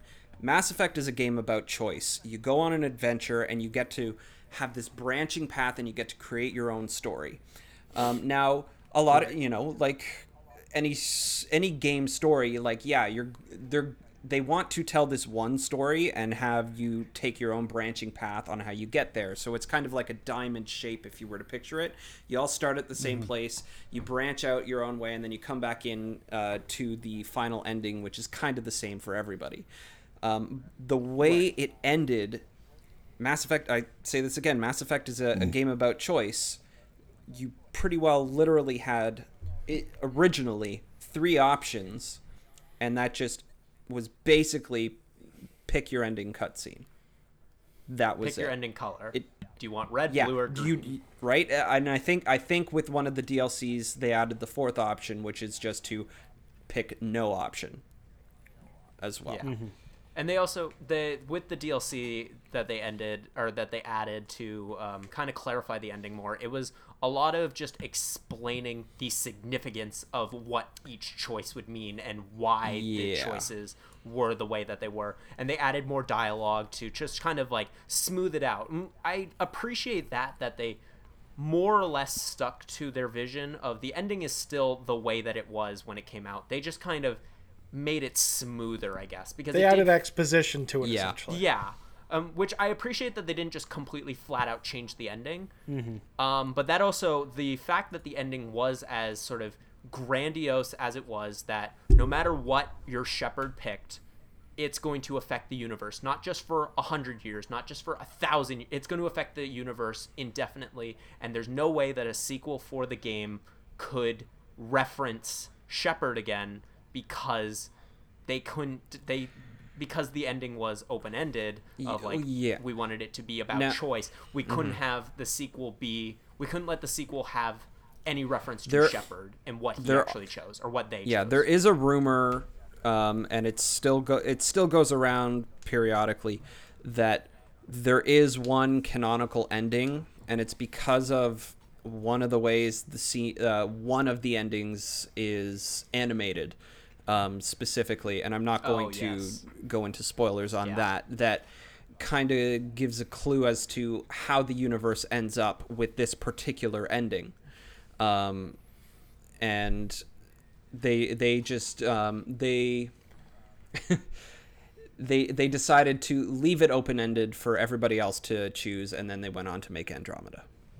I mean, if I can just go on a very quick tangent here, I will say, you know, for as much frustration as the ending of this game caused, I, it is kind of impressive how much uh, like conspiracy theorizing and yeah, just like speculation and rumor mongering it caused at the same time. All the same, I feel like most video game endings are pretty clear and cut and dry, and yeah, again, even though it did cause a lot of people a lot of ire, I I still think it's kind of rare that you see a video game series cause like feature length documentaries of people trying to dissect its ending in the way that they did with this game.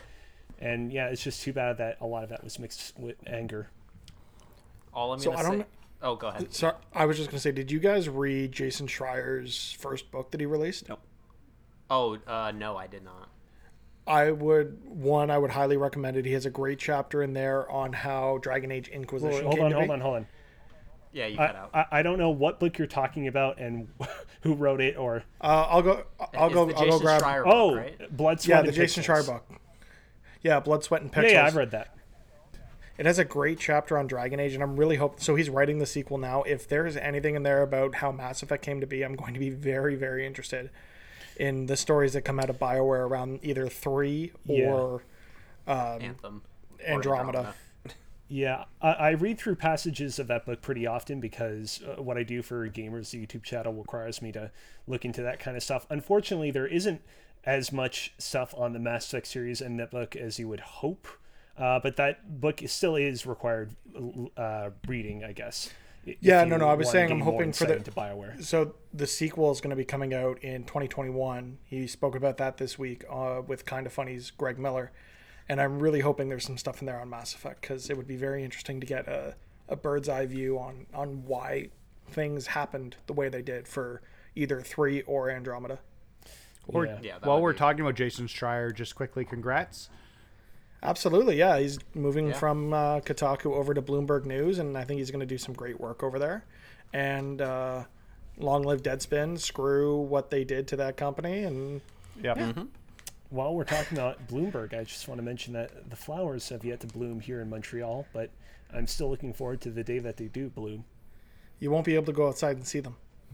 Yeah, that's true. Uh, Actually, I can go outside at any moment I want. Uh, speaking of which, I was walking Shouldn't. outside today. Shouldn't. And all right, let's get back to Mass Effect. So, Well, I wanted to hear about your walk. so from Mass Effect 3, Mass Effect 3 had a lot of problems, but BioWare Edmonton from 3 jumped to working on Dragon Age Inquisition. And one of the biggest They- things with that is they left the Mass Effect franchise to BioWare Montreal. Was it Montreal Well, or Austin? yeah. So It was so it was in Montreal. three and um, Inquisition were technically in development at the same time. Um, I'm guessing that team transitioned over to assist with. Um, I I'd need confirmation from my friend, but um, Again, Yeah. Jason Schreier covers a lot of that in his book around Dragon Age Inquisition, at least. yeah, real interesting stuff. and, and I mean, to be clear, like, uh, while the rings were handed over to BioWare Montreal, BioWare Montreal was not solely responsible for Mass Effect Andromeda. It was, Yeah, in I'll- the end, a yeah. collaborative effort. Yeah, and I'm gonna I'm gonna get into that, but they were like the head studio on it. Um, one of the things their um, their history was they were a sports studio for Edmonton. They had been working on, or at least when it comes to Mass Effect, that they um, only had done the they made the multiplayer for Mass Effect Three, Right. and they also did the Omega DLC. the multiplayer, not bad. the multiplayer is actually pretty good cooperative great. I was gonna say, multiplayer. do people like the multiplayer? Because I remember that was the time when multiplayer modes were being tacked onto everything to try and expand it, uh, like expand games. And I just can't remember how that one was received, Remember the la- For- remember, remember the Last of Us having People really multiplayer? like that That was one. a thing. if I remember correctly. I'm glad the Yeah. sequel's not going to have it. It doesn't need it. Well, it's it's not that it's not gonna have it; it's just not gonna have it. It's gonna be a separate one. game. Yeah. yeah, but um, Yeah. Yeah. When it comes to the Mass Effect multiplayer, I remember really enjoying it. I thought it was a very fun PvE, and for a shoehorned in multiplayer mode, it was actually pretty well implemented into the story as well. Because like you, like not not like crucial that you need to play the multiplayer for the sto- for the game to to work or anything, but like it, you know, it was a nice little tie-in to uh, to continue playing the fun combat. The Mass Effect Three actually has a really great it's a really good third person shooter. I will admit that. Like it's it's a very fun game, especially playing it on mouse and keyboard. It unlocks a new level of speed and precision that you just didn't get before with the controller. That I really, if you have the opportunity, it's really worth doing. So go ahead, AJ. I'm kind of Uh, no, no, I was just uh, I, th- there's another um, there I, s- I swear there's another game that has the the core concept of the game is very similar to Mass Effect's multiplayer and I can't remember what it's called and I I'm having a hard time picturing it but I'm like I'm racking my brain trying to think about it and I can't at the moment. So I guess Yeah. I'll, I'll continue. So we're gonna start getting into the development cycle of Andromeda. Um, and one of the one of the biggest things about Andromeda was this was new blood to the Mass Effect franchise, and that was uh, at the time uh, back in 2012 2013 that was a real optimistic thing that people had because they people had spent the last two years losing their mind about Mass Effect 3 and thinking, oh, Bioware is finished now. Bioware Edmonton, they they fucked up. They they ruined the franchise. And so having new blood that spent the last 10 years just enjoying the games and not spending the time making them might be like a fresh new set of eyes that we really needed at that point. And so prototyping started in 2013 for Mass Effect Andromeda. Um, there were a lot of prototypes for the game, including uh, flying spaceships and uh, procedurally generated worlds that were going to have like elements that were going to be in. It was going to be very much in line with like No Man's Sky was kind of like their thinking. Obviously, Yeah, because Man's that worked out real well for No Man's Sky. Hey, At this was launch, at this was at the time. This was at the time when everyone thought that this was going to be a great idea. Like procedurally generated stuff was like exploding. Minecraft was huge Mm-hmm. at the time, um, which is A little game called different, but Rogue also the- Legacy. yeah so it's like this was this was things that everyone was like really getting excited about in the development studio for andromeda uh, but one of the problems that both edmonton was having with um, edmonton was having with uh, dragon age inquisition as well as montreal was having with andromeda was the fact that they were forced Yeah. by ea to use frostbite 3 which is the You mean a first-person engine- shooter engine didn't work well for third-person RPGs? Who would have thought? Yeah, so it was the engine developed by Dice for Battlefield. It's a very beautiful having- engine. Yes, and it is. Des- Can I talk about an issue with that engine? Sorry, go ahead. Go go ahead, Cozy. no, Nathan, you you've been talking the least. Yeah. I, I, I'll get. Okay. I'll cede the floor to Um, you for so just a I'm a big fan of golf games, and I used to play um, And moment Tiger over. Woods annually. And then when the PS4 version came out, Tiger Woods dropped the name, but they made it in Frostbite, and it was one of the worst golf games I've ever played. And they somehow managed. I was gonna say they didn't drop Tiger Tiger Woods from the name. They just dropped him entirely because of the whole domestic abuse, They had cheating scandal or whatever it was at the time. well. The funny part was they actually kept him on for a long time after that for an extra game. It wasn't right away they dropped they him. actually? Yeah, uh, they uh, they came to the end of the agreement and then decided to, to cut their ties. So That's strange. yeah. They just didn't want to have to pay him, Yeah. I guess, because EA is cheap. We all know that. So, but they made Rory McIlroy's uh, PGA Tour, which I platinumed as well. I've platinumed like four of the PGA Tour games. you really like golf games. I do really like golf games, um, but it, it like it lacks a competent character creator, and they made it in Frostbite, and it's just terrible. So I can't imagine how turning.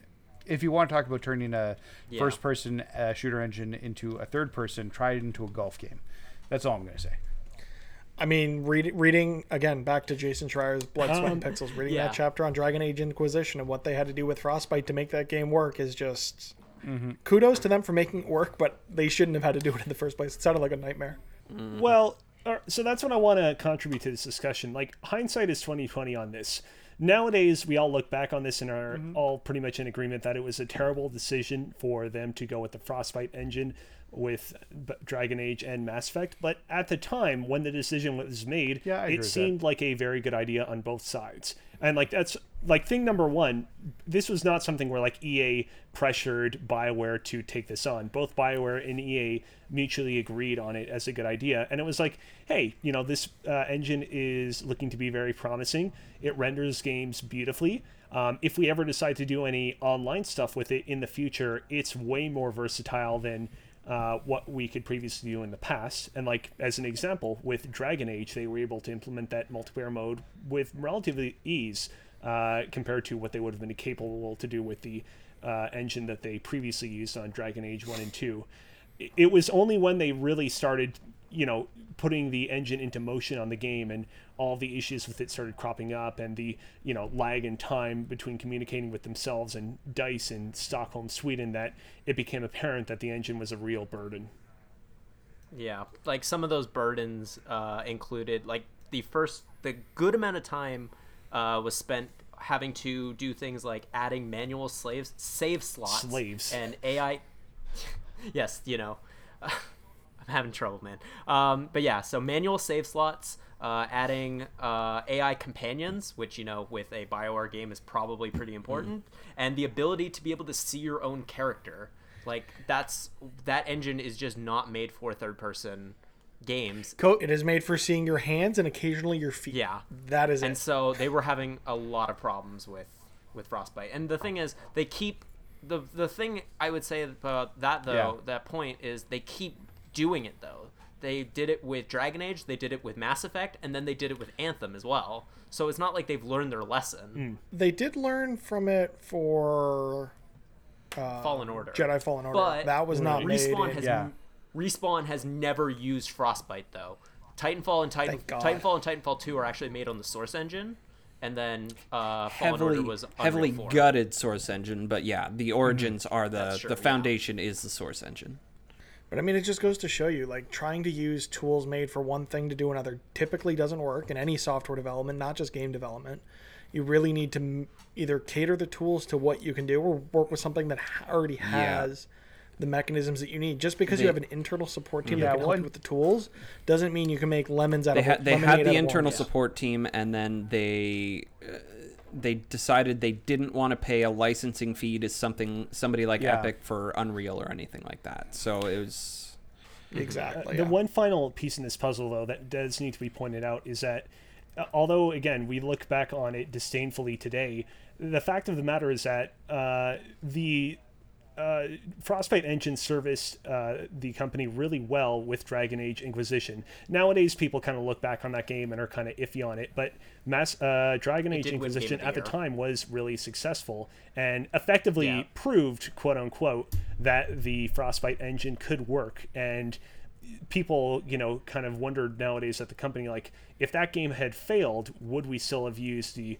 Frostbite engine after the fact? Would we have used it on Mass Effect uh, Andromeda? And I so mean, it can it can work if you make your employees work 120 hour work weeks for like six months straight. Sure, anything will work at that point, but you're going to cause burnout, and people are going to leave, and people are just going to have mm-hmm. a sour taste in their mouth. They're not going to want to keep working on this product or with this company. So it's you really have to figure out a way to balance that. Well, just one of the biggest things. I mean, that I mean, I can relate that back. Uh, one of the biggest things was people were leaving Bioware Montreal continuously. Like there was the game director who originally the the game director of the game originally who worked at uh, Beenox. He worked on the last game before that was Spider-Man: Edge of Time. He he left and not a not a great he game. left. Is that and- Casey yeah, Hudson? well, I mean, no. no, uh, Casey Hudson did leave Yeah. though uh, very shortly after, but that was in Edmonton, so there was problems Yeah. over there. Uh, but then Mac Walters, who's one of the original writers for Mass Effect Three, and I believe he wrote two as well. He came in as the game director to basically turn the ship around and because they had spent two years of development and they had no levels, no story to show for it. And it was just prototypes of different mechanics that they had. The combat system and the Nomad were the only parts of the game that were really working. And so What's the nomad? The Nomad? Nomad is the Is that the ship? the truck. It's the car that you can drive in the game.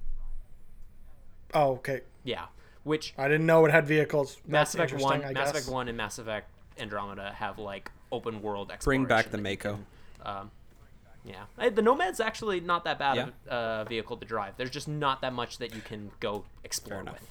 Side story for Mako. those playing Final Fantasy VII: Is it Mako or Mako? Mako, listen to how Barret says Cozy, it. Cozy, are you Mako or Mako? uh, Mako. See, I was Mako too, and hearing him say Mako is just off-putting. Continue. Okay. Um, yeah, so Mass Effect Andromeda had a whole lot of problems. Um, had a whole lot of problems, and they did delay the game though, and EA offered to delay it even further, but BioWare Montreal was like, "We can release it."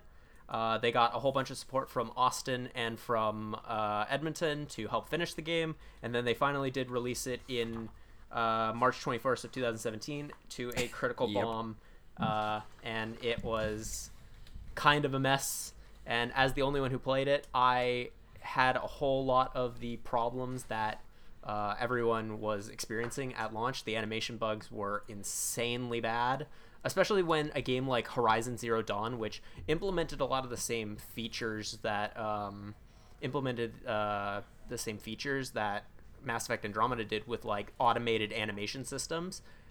Horizon Zero Dawn was like it was almost flawless compared to Mass Effect Andromeda, and I think that was a very interesting having those two games released so close to each other, being very similar in style and mechanics.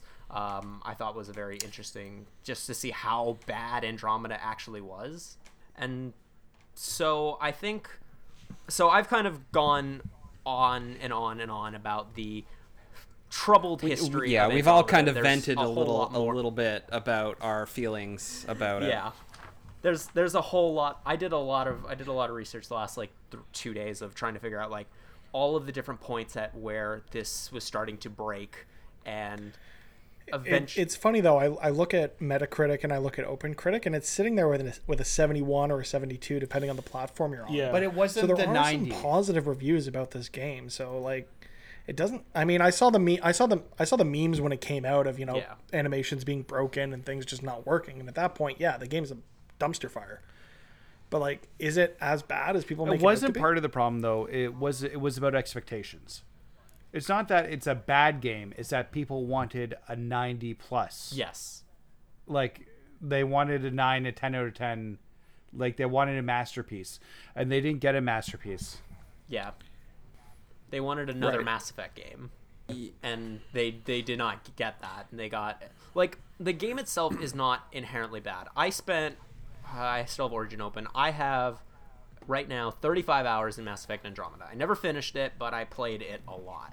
And the combat's fun. Like it's it is a fun third-person shooter. Like there's a lot of verticality with it. You have a lot of abilities that allow you to like but I think my biggest problem with the game was the lack of an interesting story. And I brought that up um, when we did the 5x5 of the best remasters. Of they had this really interesting idea of bringing having the four main species of the game go to the Andromeda galaxy, get away from the Reapers, get away from the Milky Way, and create and like let it be that space exploration that Mass Effect kind of originally promised, but didn't didn't deliver because the expectations and the focus changed for the first Mass Effect, and they tried to go back to that original idea of of what Mass Effect was supposed to be, and I just don't think that they did it all that successfully in the story aspect of it. Like, I think Ryder's not a very interesting character. You don't really have that very many interesting companions, and so there was just a whole lot of problems not just with the game itself but with the writing of the game and i think that kind of showed with the the sort of rush nature of the story not really being there and had to be constructed around what they had of prototypes and development they, they had to just kind of build a story around what they had to be able to finally A release lot. the game Yeah. You, Go ahead. you said that you didn't think Don't everyone talk at Yes, once. Sorry, uh, but you said that you didn't think that the story was all that great. Did you think that the characters were great as well, or do you think that they were uh, not that great as well and were symptomatic of the game's larger issues? I think there were some like I can remember one companion from the game. And it's the the Asari. I think her name was Phoebe. She had like she had like black Yeah. like eyeshadow around her eyes, and she wore purple. She's the only companion who I can actually remember the name of. I, I don't even. And like I think said, that's really I- I didn't play Andromeda, and that's the only character that I know from any of the promotional materials whose face like sticks in my mind. yeah, So like, the only reason that I remember what that character looks mm, like is yeah. because of all the broken gifts that went around of that character post launch. yeah, like I think one of the biggest thing, like I can remember so many characters from the original trilogy, and I haven't played, I haven't played the, I haven't replayed the games in a couple of years, and I could remember characters from all the games, and not just like your main companions, your main squad. Like I can remember a lot of different characters, and I think that was one of the biggest things was there was just no, nothing was memorable about the game and I think that was one of the biggest story issues. And so I will kind of want to veer the conversation a little bit to now that we've kind of seen how Mass Effect got to where it is now, and it's kind of a dormant franchise. We don't know any developments about Mass Effect. The we're kind of getting hearings from BioWare that they're doing another Dragon Age, and Anthem is whatever state Anthem is in right now, and so there's no real question about what is going to be next for Mass Effect. And so I wanted to ask the question because this is video game rehab. This isn't just us talking about the franchise itself. What would people want to see to be able to potentially reinvigorate the Mass Effect franchise? So I've got one from Twitter that I very much agree with. So Holden DePardo wrote into us at Twitter, just like you can at twitter.com slash pressyyz, saying a remastered trilogy available for the Switch Yeah. would be nice. I'd argue make it available anywhere. That'd Yes. be great. Uh, at very least, make the combat system the same across all three Yeah. games. So would you want to see That them mess be- with the mechanics or just remaster it where be- it lives up to modern visuals and is playable wherever you want to play it? That would be interesting because I feel like two and three are fine. I feel like you can play two and three and you won't have any problems. It would just be one that they would have to mess around with, and I Basically, just remake it. Yeah, and I don't know if that would be worth doing. So one of so one of the biggest things I just want to say about the remaster thing is, I mean, obviously I absolutely agree. I think it should be available on the Switch. The fact that it's not most like games from that generation, from the seventh generation, should is it the seventh or the sixth for the 360? Doesn't matter. whatever. Um, those games are like made for the Switch. They should be available. Um, but and EA is sitting on a gold mine of franchises between Dead Space, Mass Effect, Skate. Like they need to release Skate four. those games. The only Mass Effect game available on a Nintendo system was Mass Effect 3 for the Yeah. Wii U. Like it Remember wouldn't that? like it wouldn't even cost like if they did like just a bare minimum remake or not even like if they just did a bare minimum remaster and just put them available on these systems, they would sell a lot of money. Just look at what would make a EA is doing with Episode 1 Pod Racer releasing it on modern consoles. They're not making it look that much better. They're making it HD, that's about it. And they're releasing it for the Switch, the PS4 uh, over the next couple of weeks. Just do the same thing with Mass Effect. Give it a fresh coat of gloss and just throw it out. Yeah. See what people think. Yeah. Yeah, i- and it is, you, you know, I can understand the logic of, hey, we want to release uh, this remaster of this uh, game in anticipation of a new game in this series coming out soon. We want both releases to synergize with one another and one another and feed into each other. I, I do think that Mass Effect is one of these series where you can release it whenever, and there doesn't need to be have a new Mass Effect uh, title coming out for some of the older releases to do well. So Yeah. it's it, it's frustrating because like at this point it has been so many years i feel like we're probably only going to get a remaster of the original trilogy when uh, the next mass effect title is ready to go but i just i feel like it is genuinely one of those cases where it's just money sitting on the table I mean, if they take the Activision approach of, hey, we're sitting on Spyro, we're sitting on Crash, let's just remaster those games, put them out, they'll sell, and then we can figure out what we want to do next with the franchise. Yeah.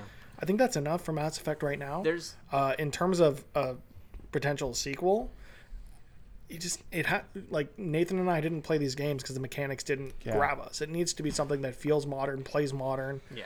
Look at something like Final Fantasy VII Remake as an example, a template to build from. I would Focus say- on the story, give us the mechanics that feel good in combat.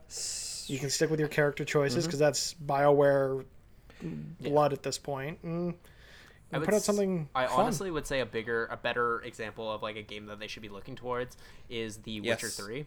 Like I think The Witcher Three is a kind of prime example of what an RPG can be, um, and I think one of the biggest things that I think the reason why they haven't released the Mass Effect trilogy on modern consoles is because of it would just kind of this this might be just me this might be just me uh, projecting a little bit but i think it's just because that if they did release the mass effect trilogy it would show just how bad andromeda was because So- it really and yeah. like they don't want to they don't want to just like they don't want to just push down one of their products that they're currently selling Here- like, why I hey, think look it how was- cool can't here's just be a my rehabilitation suggestion real quick.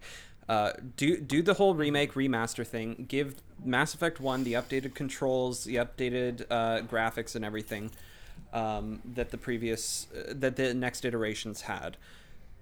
Get to mass effect 3 and don't don't choose an ending but make a game that can start from any of the en- endings there there's there is a way to do it. I don't it know if that's I don't know create if that'd be you could you would would need to you would need to create a new Like, would be- protagonist right and yeah it would have to Yeah. but there there could the next the next generation of consoles are going to be I just- powerful I enough that they could handle that much writing I, I just I don't, think it's don't possible. think that that would be possible. I don't think that would be possible to have a point where you can have an ending, or where you can choose a point where the ending of Mass Effect 3 is where you can kind of project like wherever it was gonna just the way the Mass Effect 3 the implications that it had on the rest of the bigger universe I don't think that there's a thing that you can do um, to really be like this it's i don't think you can do a blade runner 2049 for mass effect where it's like you don't have to know exactly what the ending is or what all of this means. You can just kind of pick it up from here and the universe continues.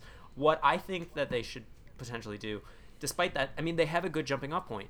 Do andromeda again but maybe do andromeda 250 years from now where they've have been established and they have this they have basically the universe again and you can you can go from here and you can expand the world without having this ever looming doomsday threat that is going to have to reset the universe again. Like you can just kind of have you can have the mass effect universe without the idea of uh, the reaper threat i think is what i would want to see happen. I, I mean, unfortunately, at this point, all of this is real fun to talk about, but Yeah. ultimately, EA and BioWare are going to choose what they do with this franchise, and what they may choose is nothing. We're just going to have to wait and see. So Yep.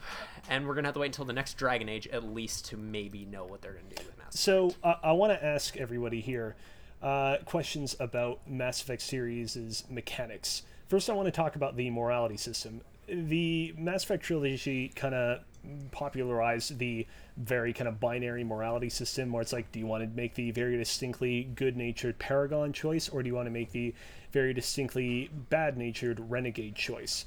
And that received, you know, it has in the years since received a lot of criticism for again its binariness but i do want to know do you think that the next mass effect title should nonetheless go ahead and feature a system that is cut from the exact same cloth as that system or you think it should feature something a little bit more modern because i know that we're inclined to say it should feature something more modern but in the era that we're currently living in right now where there are very few games that feature that kind of binary sort of system, it could be viewed positively as like a cool throwback to an era that we don't really get They anymore. they should absolutely go, um, and it, it kind of expand, it, it doesn't dilute it. I don't know. Not make it less binary. Give give it more gray more area gray area. decisions Yeah, um, that aren't as obviously blue or red. Paragon, renegade, good, evil, for sure.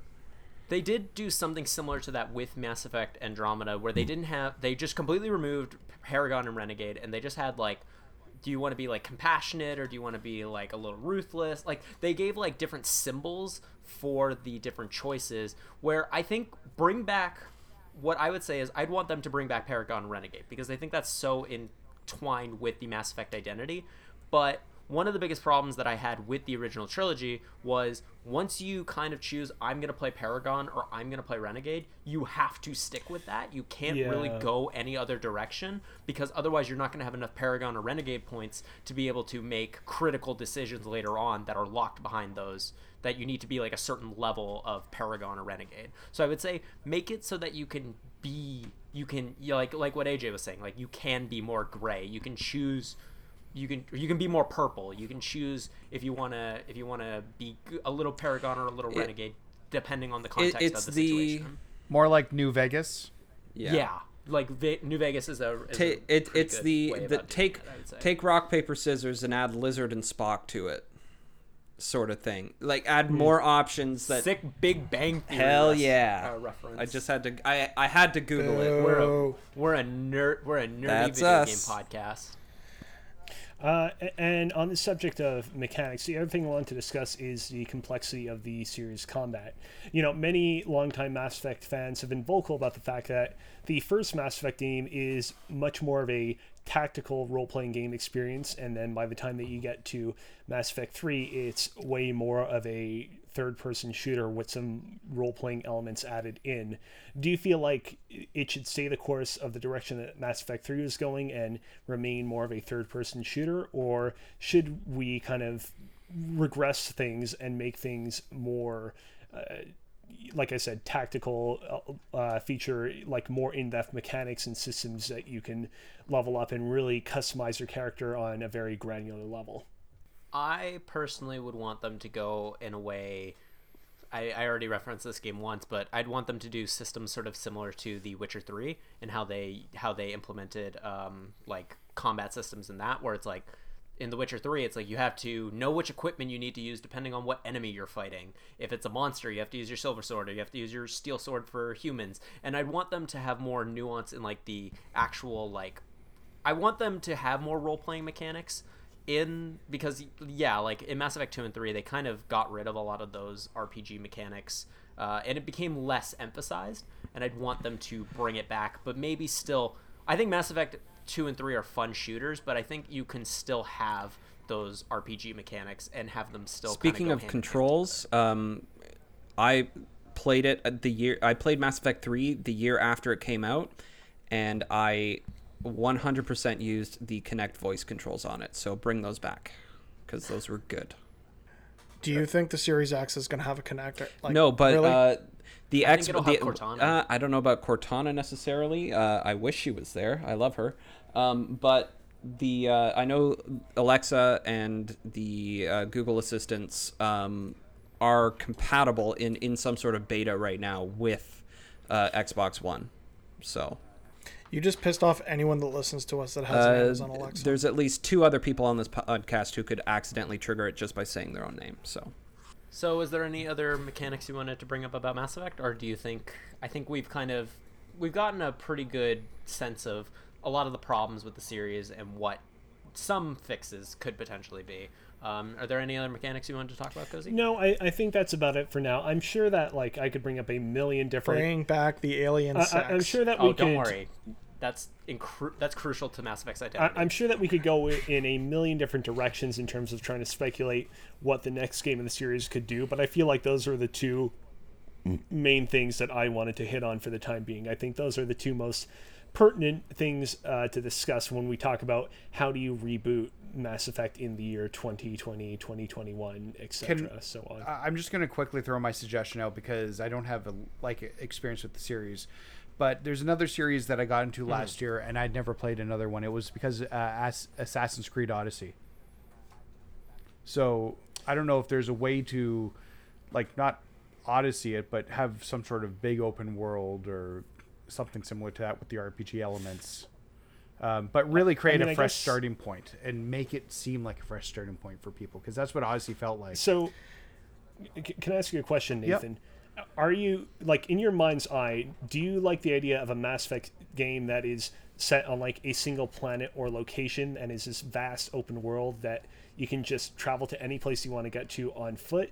Or are you more open to a Mass Effect game where it's spread across multiple planets and it is a large world, but only cumulatively when you add everything up? I kind of like the idea of the smaller focus on the one planet. I'd like to just to be honest, hmm. and maybe start with one planet in like the first one, and then open it up, like open it up as you get to further entries. Uh, like I, I i'm not against that idea either but it's like the mass effect series identity i feel is so heavily tied with going to planet to planet and it being this intergalactic adventure Yeah. So maybe it could do something along the lines of what Jedi Fallen Order did. Have really like have three or four really well fleshed out planets, and a, a ship as a hub to get between them. and that's Right. kind of Take some cues from that game as well. that's kind of what they attempted to do with Andromeda, but I feel like they could better implement the exploration. Uh, hopefully, Here, I have an idea. Take the series away from BioWare and give it to Respawn. It's worked with other games. I mean, I'm gonna say like the three pillars of Mass Effect were conversation, combat, and exploration, and I think all three of those pillars need to be strong for a Mass Effect game to succeed. Yes. and I feel like that's what Agreed. Mass Effect Andromeda was missing, and I can only hope because Mass Effect is Mass Effect is one of my favorite franchises. I it's up there with Halo, it's up there with Doom. I love it so much, and I just I want to see it be good again, and I really hope that it Yeah. In order can. to build those pillars, keep it in the oven for the three years and don't shrink it down to two years because you want to make more money. No, no, give it five. yes. Give it 5 mm-hmm. years. Get yeah, give it give it more time in the oven, and it, it should be fine. Give it as much E- time as it needs. EA needs to trust their developers to put out good stuff. They've done that with other games now since Andromeda came out, so hopefully they've learned their lesson. Yep. We'll have to wait and see. Yeah. And with Babies always come out better when they're delayed. yes. And with that, that is the end of video game rehab for Mass Effect. I enjoyed my conversation. I enjoyed the conversation we had with it. Um, uh, yes, I enjoyed listening to myself talk. And with that, we are wrapping up Press YYZ episode 13. Uh, you can follow us on Twitter. Next week, Oh, yes, you are right. Next, week, next week we are going to be bringing back 5 by 5 and the topic of 5x5 will be non-traditional Hell sports yeah. games with Nathan hosting. So please look forward to Oh, to I that. can't wait for this. I'm very Send excited. those- I haven't about it, hosted a five send, by five. send your own choices in on Twitter, twitter.com slash pressyyz, email pressyz at gmail.com. Yeah, if you want to keep them secret, because I'm the one hosting, and I might have some that I can put in for the secret round, uh, just send them to me And where can people find you? uh, at the underscore nmac on Twitter. Don't forget to follow me on ps4blog.net, where I do reviews for, like I said just recently, Psikyo Shooting Stars Bravo. And where can people find you, Mitch? You can find me face or not Facebook, Instagram, Twitter, PSN at Mr. Mitch George. Uh, you can also find me running the social channels for the Kinda Funny Toronto fan group. And Cozy, where can people Uh, find you you? can find me on Twitter at Alex uh, Alex Kazina. I am just about to hit 500 followers, and if you are my 500th follower, I may do something very nice for you. Uh, you can also find me on twitch.tv slash cozybearlive, where I'm going to be streaming Star Wars Battlefront 2 single player campaign and Final Fantasy VII Remake in just a few minutes. So please go and check that out if you like video games, Alexander Kazina, and Twitch all at once. And AJ? You can find me all over the internet at Times Hero, capital T, capital H. And I am on Twitter at blatantly underscore Alex and on Instagram at blatantly Alex. Uh, YouTube now with blatant films. And uh, also keep uh, keep tuned with the twitch.tv slash pressyyz account because I plan on doing my Doom Eternal with the Steam controller stream very soon, as well as I feel like I'm just gonna keep playing Halo on it. And I think maybe I think other I games may as well. I think I'm gonna jump in there too for my Final Fantasy VII remake hard mode playthrough. So check that out as well. Yes. And with that, that is the end of episode 13 of Press YYZ. I hope you enjoyed it. Thanks for playing. Go Leafs, go! Boo!